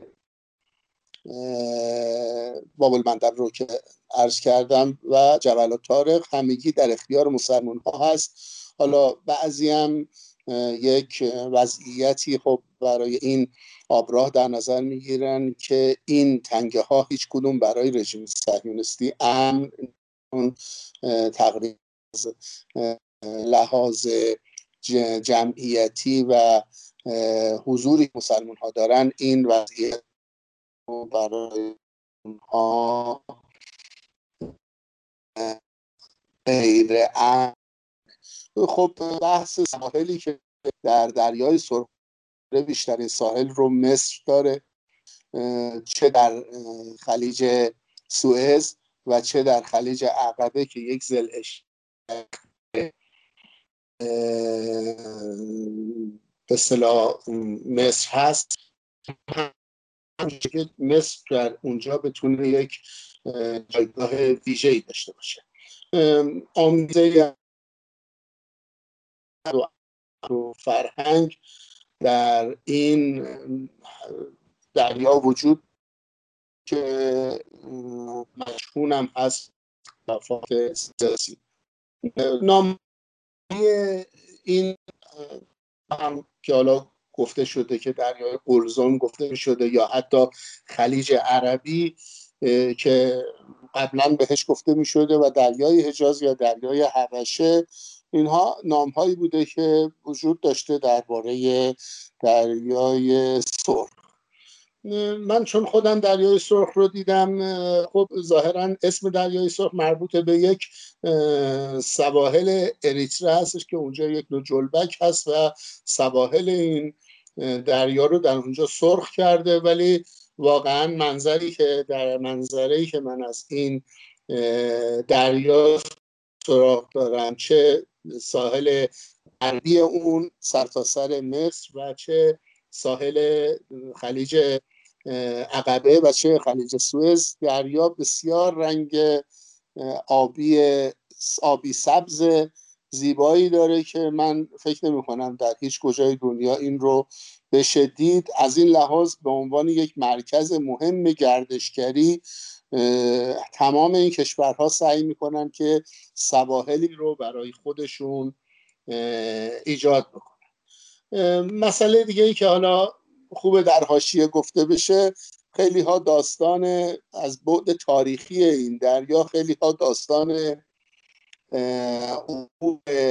حضرت موسی علیه السلام و قومش رو از این دریا می‌بینن و شاید مختصات جغرافیایی که تا به حال داشته شده این رو در واقع تاکید می‌کنه و خب این هم موضوعی هست که چه برای مسلمان ها چه برای یهودیان و حالا صهیونیست ها برای اونها خیلی به صلاح جایگاه ویژه ای داره. من راجع به بنادر دریای سرخ خیلی نمی‌خوام بندر مصر و عربستان و دیگر کشورها بپردازم. یک بندری رو دو بندر ایلات و عقبه رو می‌خوام بیشتر تشکیل کنم چون مرتبط صهیونیستی و مصر هست در سال 1948 استقلال کرد. در تاریخ موجود بندر ایلات رو اشغال نکرده بوده و سال 1949 این کار انجام میشه.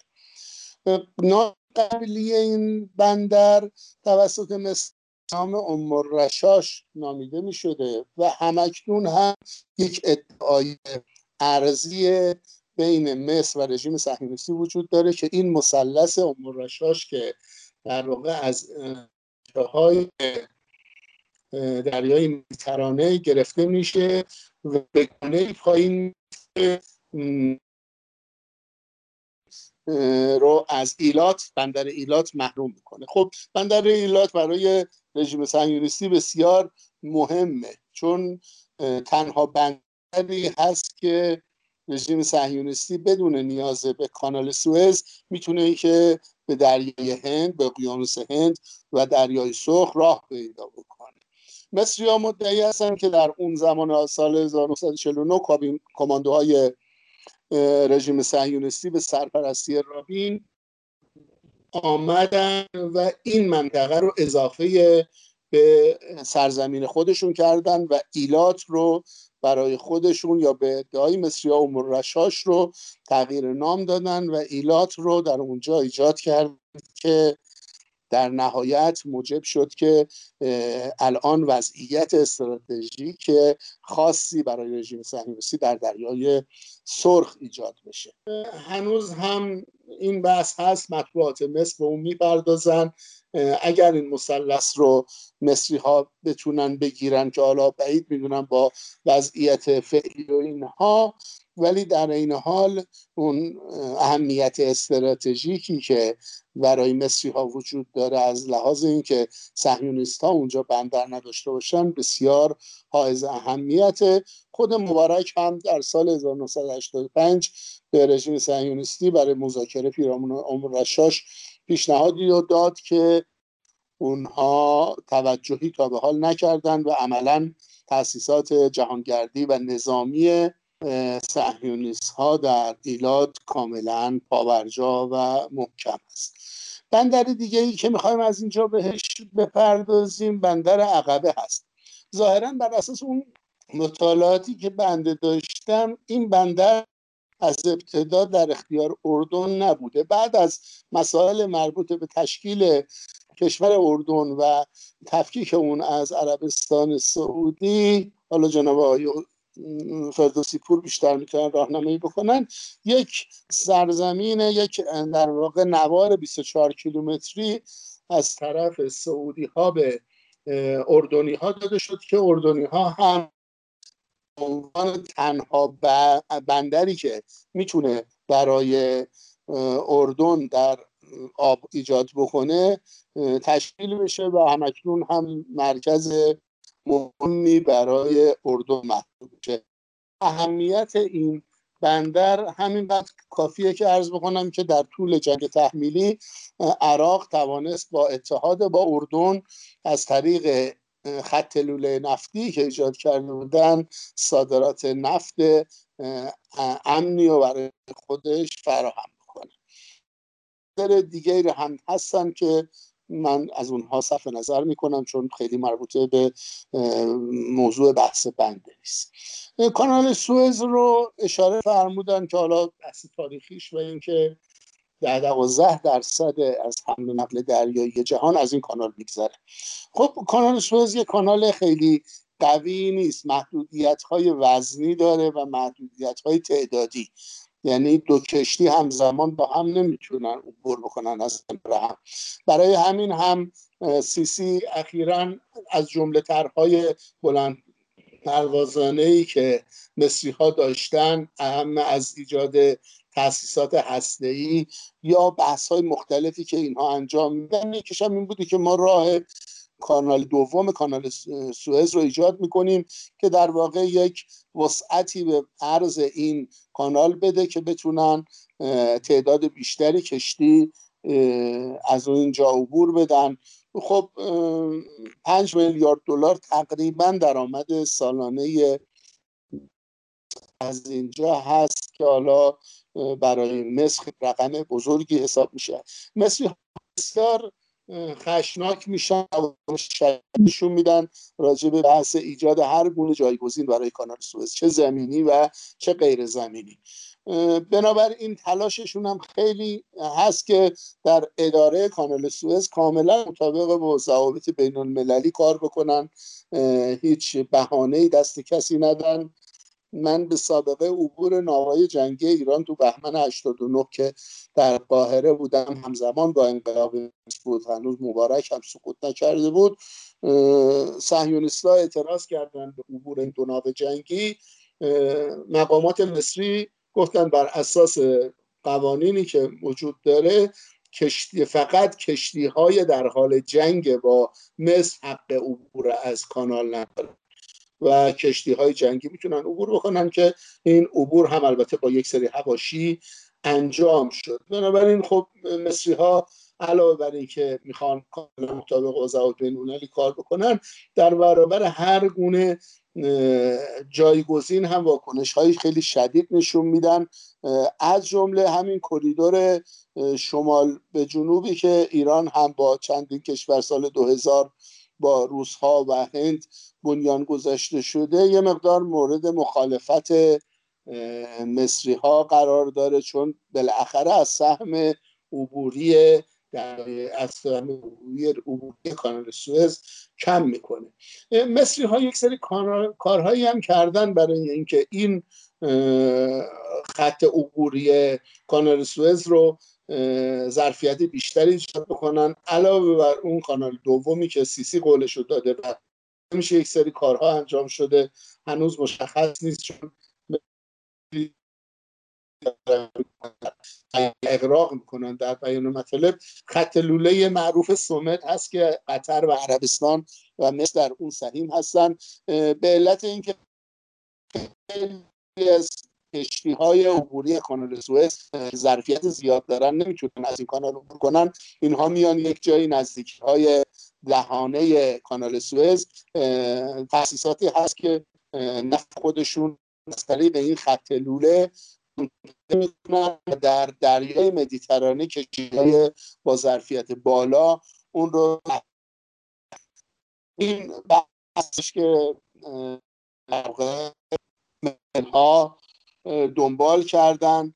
بسایی طرح جایگزین کانال سوئز رو که در واقع رفت آمد در دریای سرخ رو تحت تاثیر قرار میده یکیش طرح رژیم صهیونیستی هستش که داره ادامه خلیج عقبه رو در, در واقع با مقاصد گردشگری و همچنین توسعه بنادر ایجاد امنیت و برای تجارت داره این کار رو انجام میده که مصری ها نگرانی کردن که این آبراه می‌تونه ایجاد کانال موازی از طریق خاک رژیم صهیونیستی باشه کریدور شمال جنوب رو بنده عرض کردم. یک طرحهای مرتبط دیگری هم بین سعودی و مصر برای یک پل هوایی هست که بیاد در جزیره تیران که اخیرا به سعودی واگذار شد در اونجا و از اونجا از زیر زمین تا صحرای سینا تونل زیر دریایی بزنن. طرحهای مقدار بلند پروازانه هستش که معلوم نیست چی میشه. خود اسرائیل اخیرا بحث بندر ایجاد خط کشتیرانی بین بندر ایلات و جده بر پیشنهاد کرده که مسلمانان سرزمین اشغالی از این طریق به حج برن که این نقش اردن و مصر تصیف می‌کنه. و همچنین خود مصری ها برای اینکه رژیم صهیونیستی رو یه مقدار ظاهرا از بلند پروازی جلوگیری بکنن یا بهانه رو از دست اونها بگیرن بحث این که ما آب نیل رو از زیر کانال سوئز و صحرای سینا از طریق تونل و لوله به رژیم صهیونیستی برسونیم. اینها ملغمه ای از چیزهایی هستش که در کانال در دریای سرخ وجود داره. بحث های خود تنگه ها و مسائلی که گفته شد در هر حال ویژگی هایی داره که همواره محل مناقشاتی هست چه مناقشات سرزمینی و چه مناقشات امنیتی که تغییر حکومت در هر کدوم از این کشورها کشور هشت کشوری که محیط بر این دریای سرخ هستن در واقع معادلات اونجا رو تغییر میده به طوری که سودان جهتگیریش وقتی تغییر کرد معادلات اونجا تغییر خواهد کرد. یا مسائل تغییرات سرزمینی که اتفاق بیفته هم همین گونه خواهد بود. عذرخواهی می‌کنم. من درزم تمام شد. تشکر از لطف جناب آقای امانی و مطالب بسیار ارزشمندی رو که مخصوصا با توجه به تجربه حضور میدانیشون در منطقه فرمودند. و استفاده کردیم. البته جا که در مورد مصر واقعا با وقت بیشتری داشتیم و به عنوان یک سر این ماجرا که نقش بسیار مهمی رو ایفا می‌کنه و تحولات اون کشور در کل محیط دریای سرخ بسیار تاثیر گذاره بیشتر صحبت می‌کردیم انشاءالله در جلسات بعدی وقتی باشه که این مسئله رو از زوایا و ابعاد مختلفش بیشتر بشکافیم. مخصوصا منازعاتی هم که به اصطلاح بین مصر و اتیوپی و سودان به عنوان حالا دو تا کشوری که ساحل هستن و کشور اتیوپی هم به نحوی به از طریق اریتره به دریای سرخ دسترسی داره این منازعه هم منازعه صدر نیزه هم مسئله بسیار مهمیه که حالا می‌تواند در آینده به صدا آبستن حوادثی هم باشه که بررسی اون هم مهمه.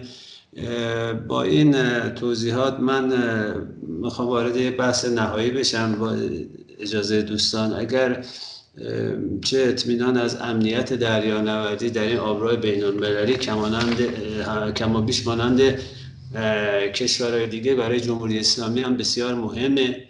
مهم بوده و مهم هست.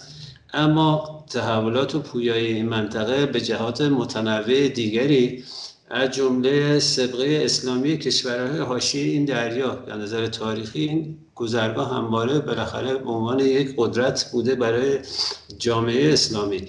از همه مهمتر حضور بازیگران بیگانه و تجمع رقبای جمهوری اسلامی شاید هیچ جایی رو پیدا نکنیم بعد از خلیج فارس که اینقدر تجمع رقابت به اصطلاح دشمنان ما در اون منطقه به اندازه دریای سرخ باشه. خب به هم برای ما هشدار دنده است و بعضا هم با اهداف ستیج جویانه برای علیه کشورهای اسلامی و محور مقاومت. و به این دلایل اینا برای کشور ما داره اهمیت مضاعف شناخت محیط این منطقه و به هر حال دونستن این که ما چه رفتاری رو باید در آینده نسبت به اونجا داشته باشیم. مخصوصا که بازیگر ناخوشایندی هم مثل رژیم صهیونیستی در شمال این منطقه حضور داره. و جمله اینها هم در سالهای اخیر مشغول اجماع سازی برای جمهوری اسلامی بودن.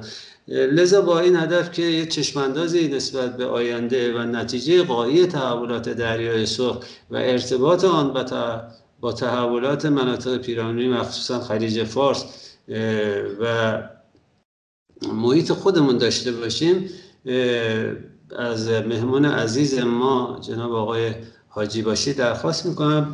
بفرمم به نظر ایشون که این تحولات پیمان ها اجماع سازی ها در دریای سرخ نهایتا به کدام سمت و سو میره و چه رابطه تاثیر و تأثیری بر مناطق پیرامونی مخصوصا خلیج فارس و خاورمیانه داره و نهایتا اهداف نهایی اون رو مخصوصا از مد نظر تهدیدات و فرصت هایی که برای منافع جمهوری اسلامی به دنبال داره مورد بحث قرار بدن و البته قبل از بحث ایشون اضافه بکنم که همطور که گفتم بحث در مورد درس بسیار گسترده است و اگر استاد بزرگوار ما جناب آقای سجادپور و آقای دکتر قاپلی باشی اجازه بفرمان. ما این پادکست ها رو سعی می‌کنیم در این مبحث ادامه بدیم و زوایای دیگر این محیط رو انشاءالله با دقت بیشتری در آینده مورد بحث و بررسی قرار بدیم.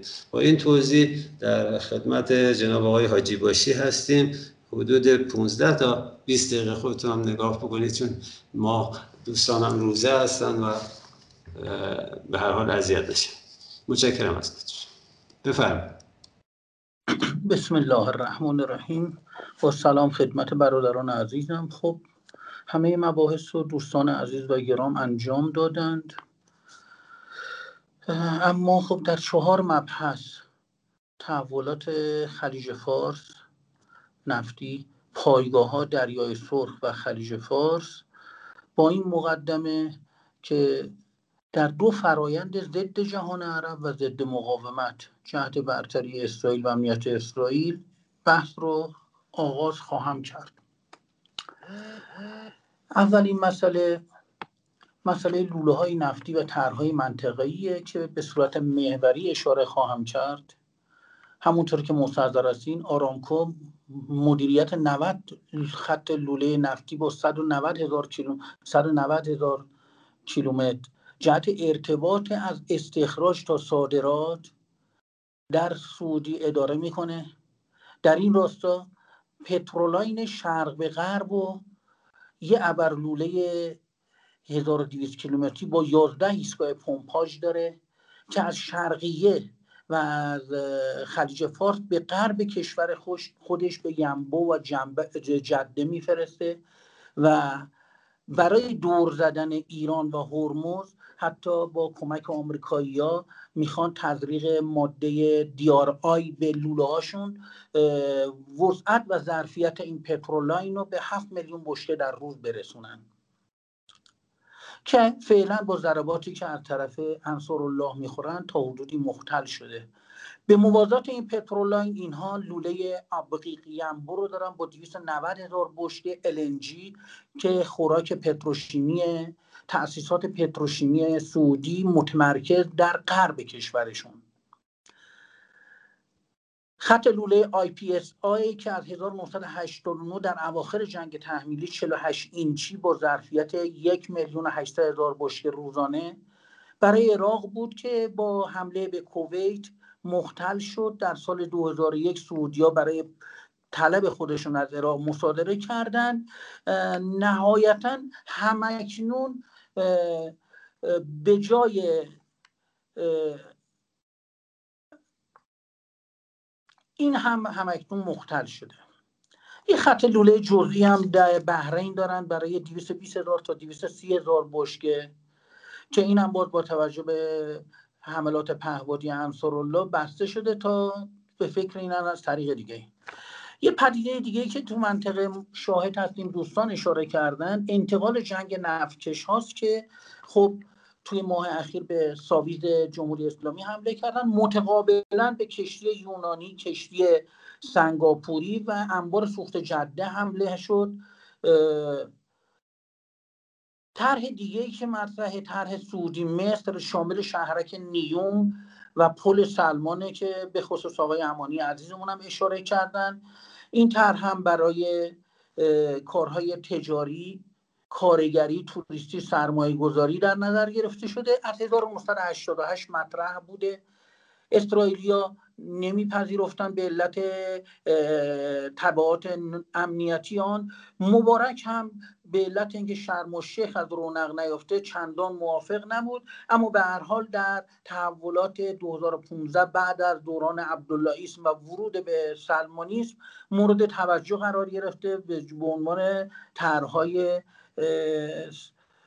افسانه‌ای و سوپری.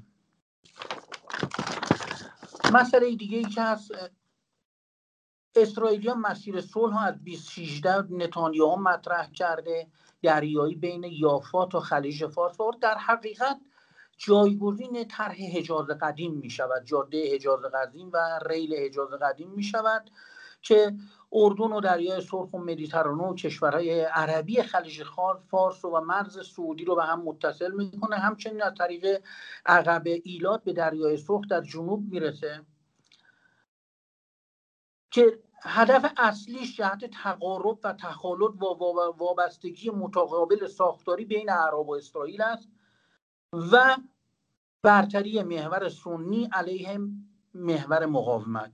و تلاش هم دارن با مشارکت آمریکا اروپا اردن اسرائیل و امارات و سعودی اینو به عنوان یک طرح بین المللی جا بندازن. خط 158 مایلی 42 اینچی ایلات اشکلون که از سال 1967 به علت قطع نفت اسرائیل. بین شاه و اسرائیلی به صورت مخفی به سرمایه گذاری پنجا پنجا مطرح شده بود. مجددا در فکر احیای اون هستن و اسرائیلیا مدعی که ارزانتر از سوئزه.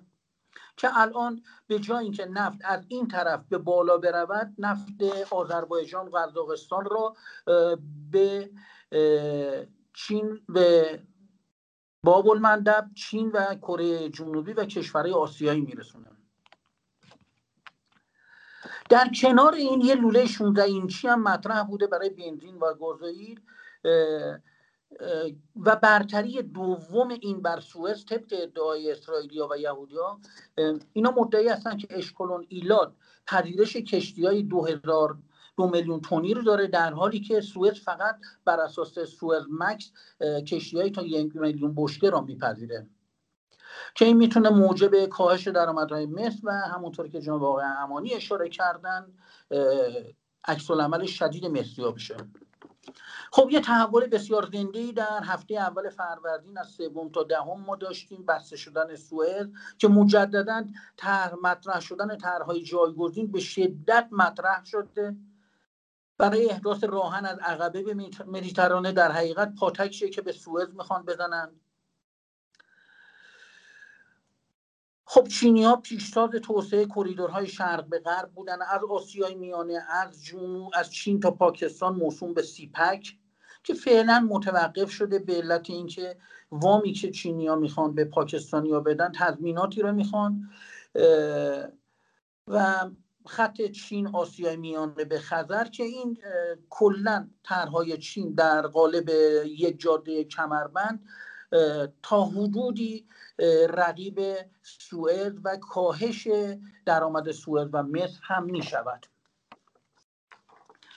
کریدور red مدیترانه red مدیترانه مطرح شده. با اسرائیل اسرائیلیا داره پیگیری میشه. ایلات در عقبه رو به سواحل شمالی در مدیترانه متصل می‌کنه که اتفاقا این طرح نیوم بن سلمان و پل سلمان نیز در شرق خلیج عقبه نزدیک ایلات بندر ایلات اسرائیل و آنجا واقع است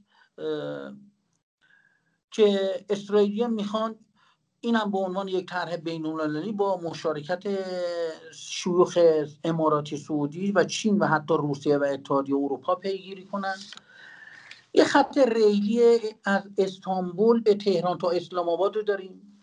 یه خط سیپک ترکیه پاکستان به چین که ذکر شد که اینها هم علیرغم دوری از خاورمیانه و خلیج فارس و دریای سرخ و سوئز. باز هم این خطها بر کاهش حمل و نقل دریایی و افزایش حمل و نقل زمینی و خشکی نظارت داره. اخیرا مسئله دیگه که می‌تونه به ضرر جمهوری اسلامی باشه بیانیه سگانه پاکستان ترکیه افغانستان رو داریم تحت عنوان پاد در خصوص طالبان که دعوت به آتش بس و همراهی با مذاکرات کردند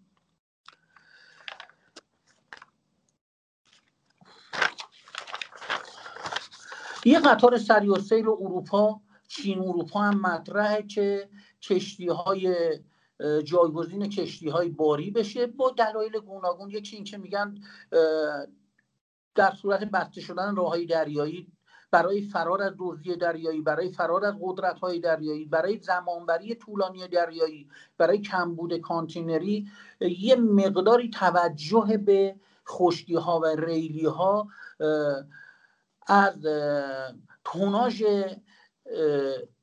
دریایی به خصوص در دوران کرونا تا حدودی کاسته اما پیش بینی اینه که بعد از کرونا همچنان تردد دریایی در جایگاه خودش باقی خواهد ماند. مسئله توسعه و احداث سوئز دو رو که به صورت 35 کیلومتر و 37 کیلومتر 35 کیلومتر حفاری خشکی و 37 کیلومتر تعمیق سوئز قبلی این هم جناب آقای امانی توضیح دادن مطرح شده در دوران اخیر. خود اسرائیلی ها هم با آغاز سوئز دو که از 91 وقتی سی 91 و دو وقتی سیسی روی کار اومد همزمان در رقابت با اردوغان در طرحهای افسانه‌ای و آرمانی از قبیل حالا پایگاه های هسته‌ای و پایتخت جدید و سوئز دو و جاده بزرگ مصر تا آفریقا و خیلی طرحهای دیگه.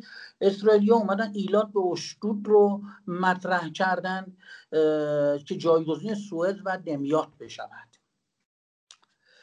قطار صلح داریم که نتانیاهو مطرح کرده از خلیج فارس به حیفا.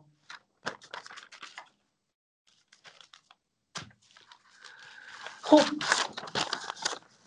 مباحث مربوط به دریای سرخ با گسترش تجارت جهانی پس از جنگ سرد و جهانی شدن. اهمیت تنگاه علاوه بر کاربرد نظامی گذشته مضاعف شد. برخی تنگاه افزایش داشتن برخی کاهش داشتن اما در میان 35 تا تنگه بزرگ جهانی از پاناما تا مالاکا همچنان ارزش هرمز علاوه بر نظامی امنیتی نفتیش در اقتصادی نیز افزوده شده است که این انشالله مورد توجه و مراقبت و نظارت جمهوری اسلامی خواهد بود. برخی هم کاهش داشتن و از نظامی تبدیل به اقتصادی شدن. مبحث دوم در خصوص دریای سرخ عرصه اقیانوس هند و تنگاه آن تا دورایی خلیج فارس به خلیج فارس هرمز و دریای عمان به باب المندب این مضاعف شده. با دکترین آسیایی اوبامایی ها دموکرات ها علیه چین با اختلافات هند با چین با انتقال انرژی. حالا مسئله آلفرد هم که اشاره شد اونم ازش باعث بنده بگذارم ویژگی های تنگ های راهبردی خب فیزیکی عمق اونها پهنای اونها طول اونها ترافیک اونها و تعرفه اونها دسترسی و تردد و کاربرد و ارزش تنگه به میزان تردد و توناژ حمل کالا و انرژی. باز تنگه ها به لحاظ عمق به لحاظ جایگزینی به لحاظ دسترسی به لحاظ تروریستی و دزدان دریایی به لحاظ کاربرد به لحاظ ترافیکی به لحاظ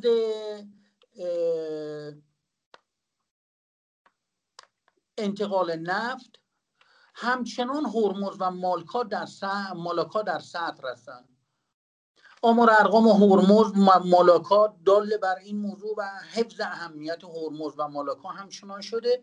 سوئد هم تا حدودی به صورت متوسط با سرریز کردن درآمد 5 6 میلیاردی به خزانه مصر جایگاه خودش رو حفظ کرده. همچنین با المندب که اشاره شد و تنگه های ترکیه و کانال پاناما. خب مسئله پایگاه بعد از 93 جدای اریتره از اتیوپی بعد از استقلال اریتره اتیوپی مجبور شد همه کاراش از جیبوتی انجام بده. جیبوتیایی ها اتیوپی رو معذف به توسعه جیبو بندر جیبوتی کردن. در اینجا توجه جیبوتی ها به سرمایه‌گذاری خلیج فارسی ها دل بسته در حالی که اتیوپیایی ها پایگاه داران رو نمیپذیرن موجب عصبانیتشون شده که این مسئله تقریبا در ایگاد و اتحادیه آفریقا در آن رسیدگی میشه. دوبی نقش مهمی در زیرساختهای کانتینری در جیبوتی داشته. سعودی ها هم در بندر تاجورا در جیبوتی توسعه دادن. اونجا کارهایی انجام دادن. آمریکایی ها حالا پایگاه فورس فرانسیس رو که از 1977 دست فرانسوی ها بوده. الان به صورت مقر دائمیشون با 4000 نیرویی که ذکر شد دارن که اتفاقا بعد از 11 سپتامبر و استفاده از آفریقا در مبارزه با تروریسم یه تیم کاری مشترک شاخ آفریقا در 2002 تشکیل دادن. 2008 اونو به آفریکام پیوند دادن و پایگاه لیمونر مقر ارتش فرانسه پایگاه دائمی آمریکا شده. فعلا جیبوتی اصلی ترین محور لوجستیکی عملیاتی آمریکا برای شرق آفریقا و شبه جزیره عربستان و مرکز هدایت عملیات های پهبادی و جلوگیری از دزدی دریایی و مقابله با تروریسم ادعایی مورد استفاده آمریکایی ها هست. از طرف دیگه جیبوتی مرکز هماهنگی و همکاری های نظامی دریایی بین اعضای ناتو و اعضای اتحادیه اروپا بندر جیبوتی مقر اولین ناوگان مشترک اتحادیه اروپا علیه دردی از 20 بوده است. جیبوتی میزبان اولین پایگاه ژاپن بعد از 1945 با 400 نیرو بوده.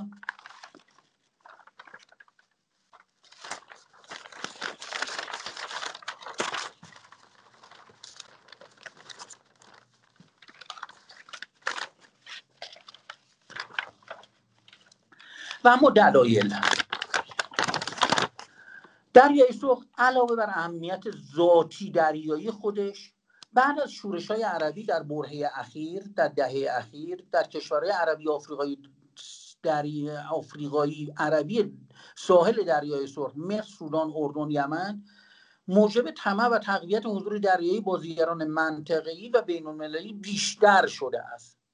البته اسرائیلی از 73 پی به این اهمیت برده بودند تحولات پی در پی و پاییز دائمی دول عربی که مورد پسند آقای دکتر قافله باشی هم می باشد این پاییز دائمی دول عربی و محور سعودی اماراتی علیه یمن از 2015 و بحران رباعی علیه قطر جدای از استقبال کشورهای عربی آفریقایی دریای سرخ که دوست دارن پایگاه بدن امنیت بگیرن کمک مالی بگیرن موجب تشدید حضور نظامی در دریای سرخ شده. خب اماراتی ها گفته شد در اریتره و در سومالی ترکیه همچنین یه شهرک بزرگ زده در سومالی سینمایی فوتبالی ورزشی نظامی که در حد سفارتخونه های بزرگ آمریکا در منطقه می باشه از طرف دیگه ما افزایش رقابت چین و آمریکا رو داریم. بعد از چینی ها بعد از راهبرد اقتصادیشون حالا پایگاه نظامی زدن از 2017 به این طرف و تا 2026 صلاحیت ورود ده هزار نیرو رو به این پایگاه خودشون که اتفاقا در دوازده کیلومتری پایگاه آمریکایی واقع شده و تا حدودی مورد اتهام آمریکایی واقع شده که میگن چینی ها به وسیله لیزر و وسایل فنی الکترونیکی به کارهای سایبری علیه ما پرداختن. این راهبرد چین علیه دکترین آسیایی آمریکایی ها موجب گسترش شتابان روابط چینی ها با ایران و پاکستان با آسیای میانه شده. چین جهت منافع نفتی خود که 50 درصد در باب المندب می‌گذارد و صادراتش به اروپا از تحولات لیبی بسیار متضرر شد. لذا در صدد تقویت حضور دریایی خود هست که مجددا دچار لیبی دو نشود. به خصوص در راستای تمهیداتی برای تکمیل طرح بزرگ جاده کمربند. مسئله دیگه که قابل توجه هست تاثیر پایگاه ها بر روند جریان قدرت در دریای سرخه. به گونه ای اشاره کرده بودم اما کشورهای شاه آفریقا استقبال می‌کنن اجاره می‌گیرن حمایت می‌خرن. آموزش واسه نیروهای نظامیشون دارن اما از طرفی موجب عصبانیت اتیوپی و برخی از نگاه استقلال طلبین آفریقایی ها در برنامه 2063 خود هستند که مایل به فروش پایگاه که تا همین چندی پیش نید مخالفت داشتن با انتقال پایگاه مرکزی آمریکایی از فرانکفورت به جیبوتی. چشم پنج دقیقه. مسئله رژیم حقوقی خب از 97 مطرح شده رژیم حقوقی با ابتکار اروپایی ها بوده. چیزی شبیه به رژیم حقوقی خزر که چندین سال یه ده دو دو ده هست جمهوری اسلامی و کشورهای حاشیه خزر سرگرم اون هستن. این موضوع رژیم حقوقی مطرح شده برای حل مسائل برای شناسایی هدف ها و اجتناب از درگیری ها تداوم حضور آمریکا. ایجاد روابط با همسایگان جمهوری اسلامی در شمال جنوب شرق غرب تهدید آمریکایی‌ها و اسرائیلیا احساس خطر می‌کنن از جبهه مقاومت و به رسمیت نشناختن اسرائیل و پروکسی های جمهوری اسلامی موشکی برنامه موشکی و هسته‌ای. قبلا در صدد مهار دو جانبه مارتین دانگی بودن اکنون به مهاره همه جانبه روی آوردن. که ضمن البته بدین صورت که کاملا خلیج فارس چشم پوشی بکنن یا به مانند سوالی که در جلسه گذشته مطرح شد خلای قدرت در خاور میانه در خلیج فارس چندان به اون معتقد نیستم. آمریکایی جایی نرفتن جایی نرفتن که بخواهن آنجا را ترک بکنن. در جنگ کره و در آلمان اروپا همه جا. اگر تعداد کمی آن کاهش داشته است تعداد کیفی آن افزوده شده است. همین موضوع رو در کاهش در افغانستان در کاهش از عراق و تبدیل حضور آمریکا به ناتو مشاهده می‌کنیم. لذا آمدن که بمانند و در اتحاد دوم در 31 اردیبهشت 96 در نقص شمشیر در کاخهای ریاض این حضور تشدید شده و بیشتر هم در آینده خواهد شد. پایگاه های دریای سرخ رو اشاره کردن پایگاه اکثر کشورها. همسایگان دریای سرخ هفتش کشور رو اشاره کردند اکثر پایگاه تراکمش در جیبوتی دلایل. در پی تحولات دو دهه اخیر که عبارت باشه از 11 سپتامبر جنگ اریتره اتیوپی از 88 تا 2000 تحولات اقتصادی اتیوپی و تحولات راهبردی آمریکا در آفریقا. دزدان دریایی. ضمن افزایش پایگاه در دریای سرخ جیبوتی اتیوپی مجبور به توسعه بندر جیبوتی شد که مصوع و اصرب را از 93 از دست داده بود. خلیج فارس دوستان اشاره کردن. من از این عبور خواهم کرد. موقعیت جمهوری اسلامی این هم برای دوستان مستحضر هست. اهمیت خلیج فارس و هرمز برای امنیت ملی جمهوری اسلامی از دیرباز بوده و محل تقابل تمدن‌های بزرگ بوده. حالا وسعت خلیج فارس مساحتش انتقال انرژیش و ذخایر نفتی مدنیش انبار انرژی جهانه و همچنان اگر خاورمیانه هارتلند جهان هست ایران هارتلند خاورمیانه است. این موضوع انشالله بایستی مورد توجه قرار بگیرد.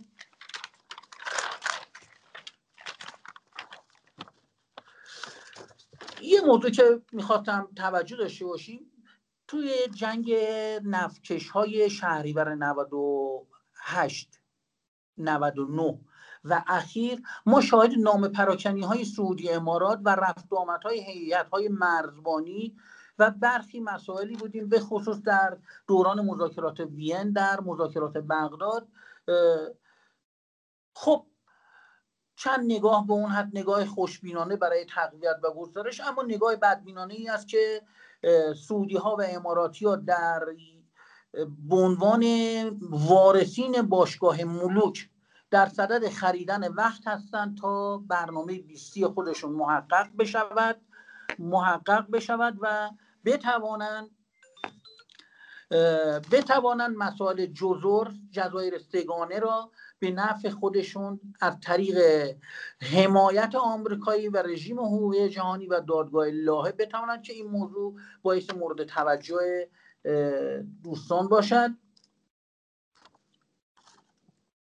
رقابت ژئوپلیتیکی بی سابقه در صلح متاثر است. خب سعودیا برای چی وارد اونجا شدن؟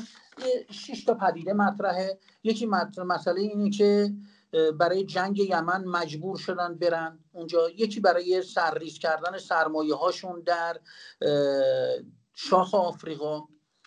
مسئله بعدی تحولات سومالی بود که تا حدود بین سعودی و امارات یه مقداری رقابت هم رقابتی که بین شیخ محمد و بن سلمان بود تشدید کرد. ضمن اینکه آقای محمد عبدالله فرماجو با ربایی علیه قطر همراهی نکرد. حتی به سعودیا و اماراتیا دخالت در شاخ آفریقا رو اعتراض کرد. و یک مبلغ ده میلیون دلاری که اماراتیا برای افروقی فرستاده بودن در فرودگاه ملیگاشو مصادره کرد قطع روابط شد. به هر حال این هم پدیده ایه که همچنان گریبانگیر سعودی امارات هست اما آنها کوتاه نیامدن همچنان در اریتر سومالی و سودان یک کتابی می‌کنن. تحولات اتیوپی سودان هم برای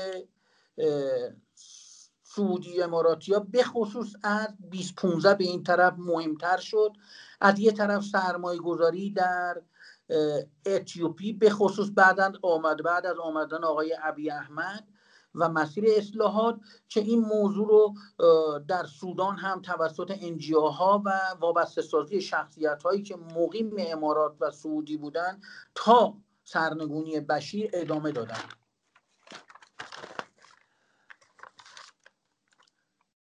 تشکیل مجمع دریای سرخ باز یکی از مسائل مهم انگیزه سعودی و امارات بوده. علا رقم این که امارات مردی در دریای سرخ نداشته است. مسئله بعدی تحولات و سیاست های منطقی سعودی اماراته که در بحران ربایی با 13 شر علیه قطر وارد میدان شدن. در آخرین بحران هم بحران اخیر علیه اردن که از 14 فروردین تا کنون کلید خورده تا حدودی موجب رسوایی سعودی اماراتی ها شده که صداور است از این بیشتر استفاده شود. لذا داریم می‌بینیم هر دو در حال بازنگری در سیاست های جنگی و سیاست های منطقه‌ای خود هستند و تا حدودی به گفتگو و میانجیگری روی آوردن که بایستی با مراقبت نظارت و هوشیاری با آنها روی بشه. بنده در عین بدبینی به نیات سعودی و اماراتی ها در سیاست نام پرکانی های دو سالانه خود یه سالانه خود که یه مقداری غم تو دل برخی از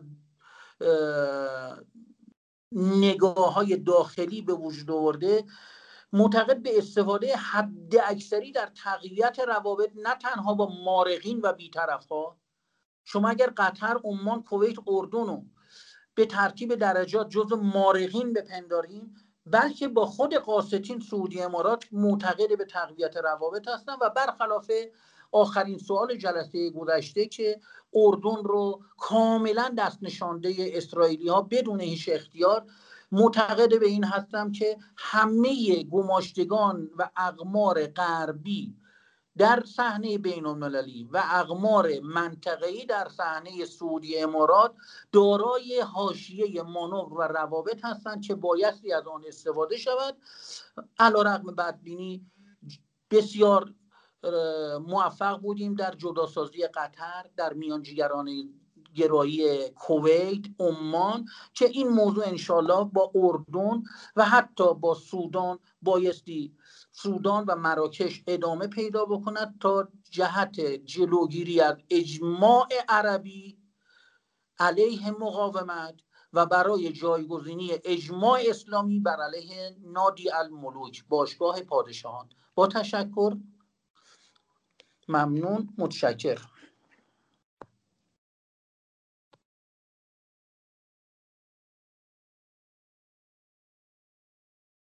تشکر از لطف جناب حاجی باشی و توضیحات بسیار خوبی که دادن و پیش بینی که از آینده این تحولات در دریای سرخ ارائه فرمودن. من بسیار شرمندم از جناب دکتر سجادپور که الان مشغله زیاد این بحث طولانی ما رو هم به هر حال اینجا حضور داشتن و امیدواریم که اگر مایل باشن ما رو با نظرات خودشون هم مطلع بفرمایند و هم راهنمایی بیشتر برای ادامه کار.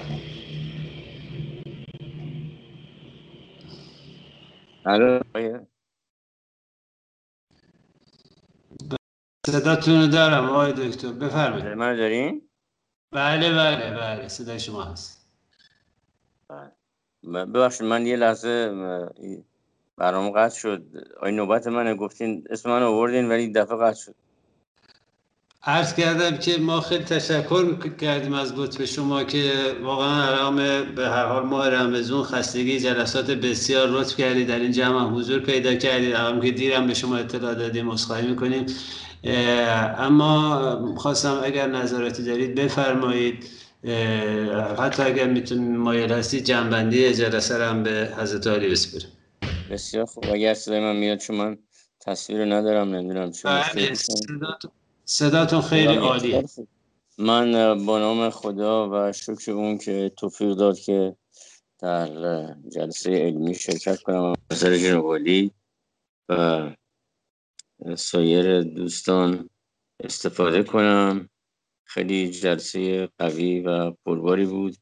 مطالب فوقالعاده قابل توجه گفته شد و خوشحالم که به حال بحث دریا رو جنوالی دوستان پیگیری می‌کنم اما من با دقت گوش شدم و سعی کردم که بحث های بسیار عمیقی که شد رو برای خودم یک فرمولی به اصطلاح تدوین کنم و تجزیه و تحلیل کنم و در پاسخ به این سوال که تحولات دریای سرخ چگونه میشه فهمید؟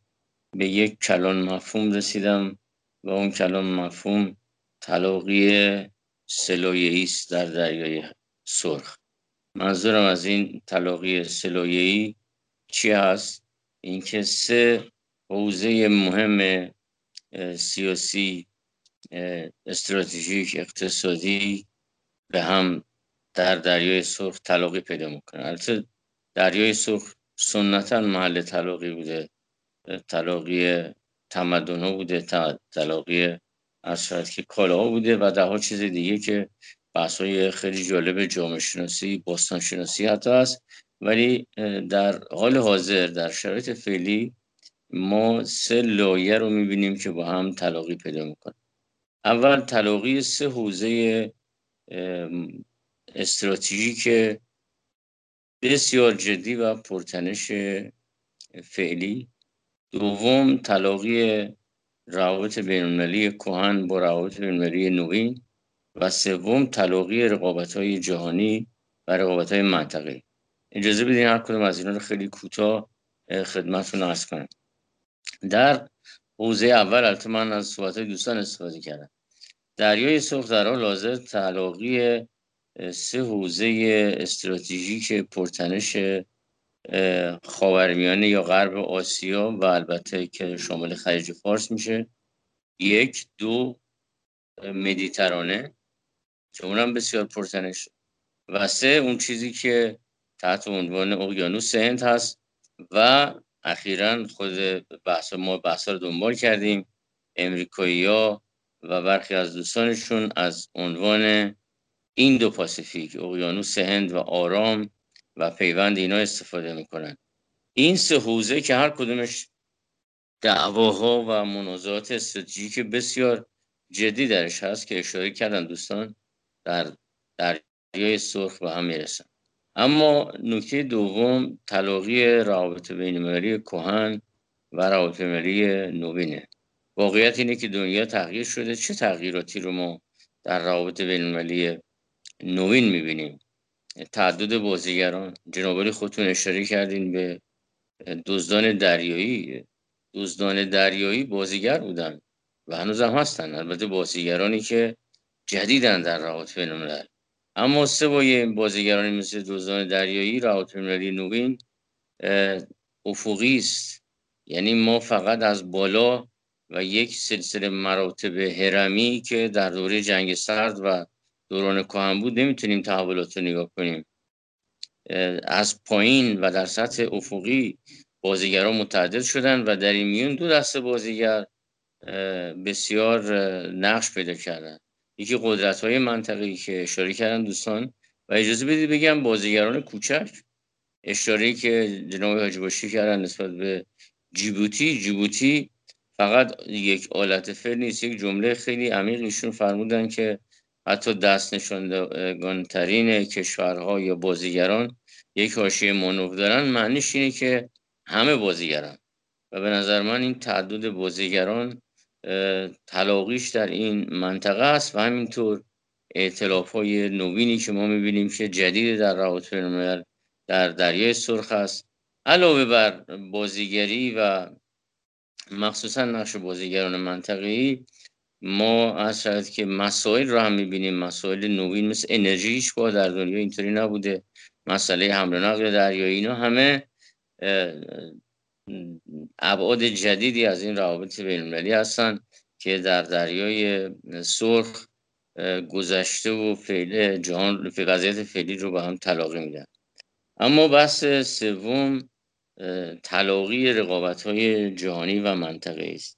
ما بی تردید اول رقابت امریکا و چین رو می‌بینیم. به عنوان یک عنصر اصلی سیستم بینالمللی فعلی و این خودش رو در دریای سرخ نشون میده. دوم ما اهمیت اوراسیا و صحنه اوراسیایی رو به عنوان یک منطقه بزرگ به اصطلاح استراتژیک می‌بینیم و پر رقابت و اصلا ذاتش در رابطه با رقابت های به اصطلاح جهانی است. به نظر من در امتداد این به اصطلاح صحنه یا تئاتر ژئوپلیتیک اوراسیایی اهمیت دریای سرخ به عنوان یک کانون و جایی که تعیین کننده و حتی مرز بین اوراسیا و غیر اوراسیا است تا حدودی های میشه.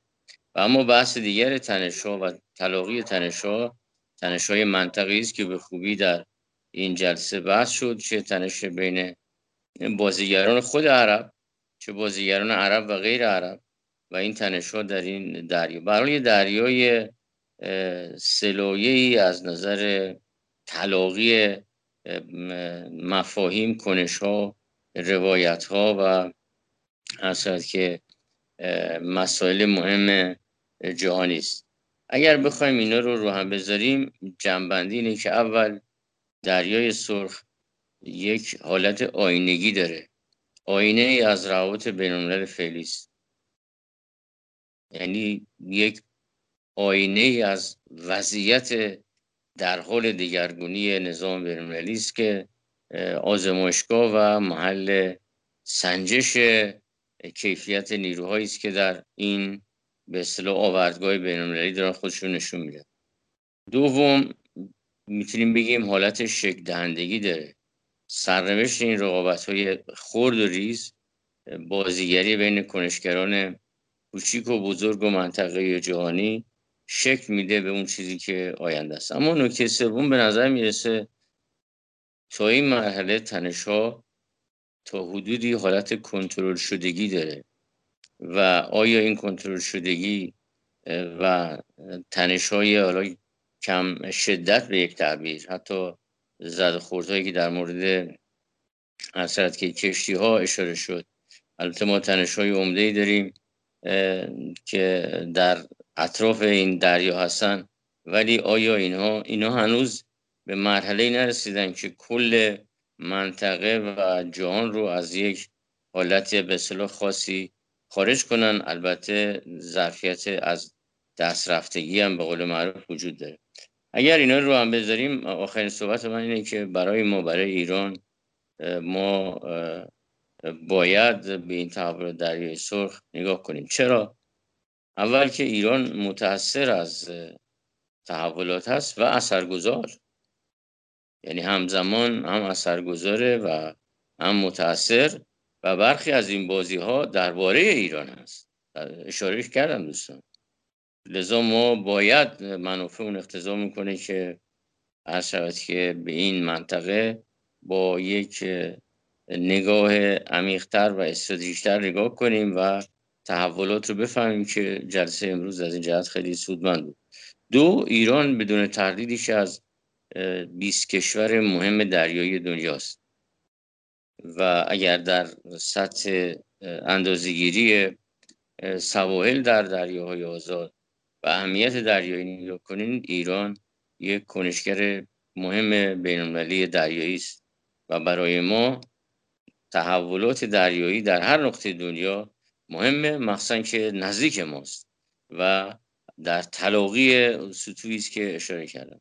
اما سوم به نظر ایران به عنوان یک قدرت منطقه‌ای در عین توجه به استحکام داخلی و انسجام داخلی و یک اجماع بین نخبگی در حوزه های خارجی من جمله حوزه سیاست سیاست های دریای سرخ باید یک حضور همه جانبه و حساب شده ای داشته شد موقع میگم حضور همه جانبه منظورم یک حضور عرض شود که چند وجهی اقتصادی است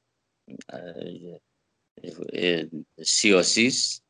نظامی است فرهنگی است و این همه اینها در گرو فهم بهتر تحولات دریای سرخ است و من خوشحالم که جلسه امروز با زحمت جناب و دوستان به فهم بهتر ما و جامعه سیاست خارجی ایران از تحولات دریای سرخ کمک کرد. تشکر می‌کنم. امیدوارم که صحبت من طولانی نشده باشه. ممنون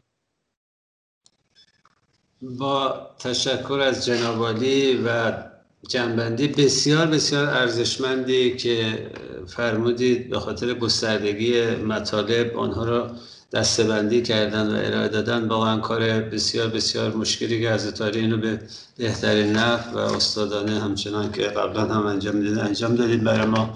و ما از بابت تشکر می‌کنیم و به استظهار شما و سایر دوستان میرسونم که ما در مجموع باز هم به خاطر اهمیت و مدل سازی که همطور که شما فرمودید این دریا می‌تونه برای کل مناطق جهان بکنه و به خاطر تاثیر و تاثیر مستقیمی که روی منافع ملی ما و منطقه ما داره این بحث رو انشاءالله اگر عمری باشه به یاری خداوند ادامه میدیم. مسائل اون دریا رو در سه سطح راهبردی و امنیتی و زیست محیطی که کمتر پرداختیم امروز پرداخت خواهیم پرداخت و احتمال سناریوهای مختلف رو هم همچنین انشاءالله بیشتر مورد بررسی قرار خواهیم داد که آیا برخورد محدود نظامی محدود یا گسترده پیش خواهد آمد هم افزایی امنیتی به هر حال در دستور کار خواهد بود و یا گسترش روابط راهبردی میان بازیگران که در اونجا حاضر هستند که اینها رو با دقیقا با شکل تاثیر و تاثیرش بر منافع ملی جمهوری اسلامی انشاءالله در جلسات وبیناری و حضوری به تناسب مورد بحث و بررسی قرار خواهیم داد. یک بار دیگه از همه عزیزانی که زحمت کشیدن اساتید محترم ارائه دهندگان محترم و همکاران عزیزی مثل آقای سلبی که امکانات فنی رو فراهم آوردن آقای نوده جناب آقای غافله باشی مدیر عزیز ما تشکر و قدردانی می‌کنیم و امیدواریم که انشاءالله آینده به نفع جمهوری اسلامی و اهداف مقدسش رقم بخوره. تشکر از لطف همه شما. صلوات بر محمد و آل محمد.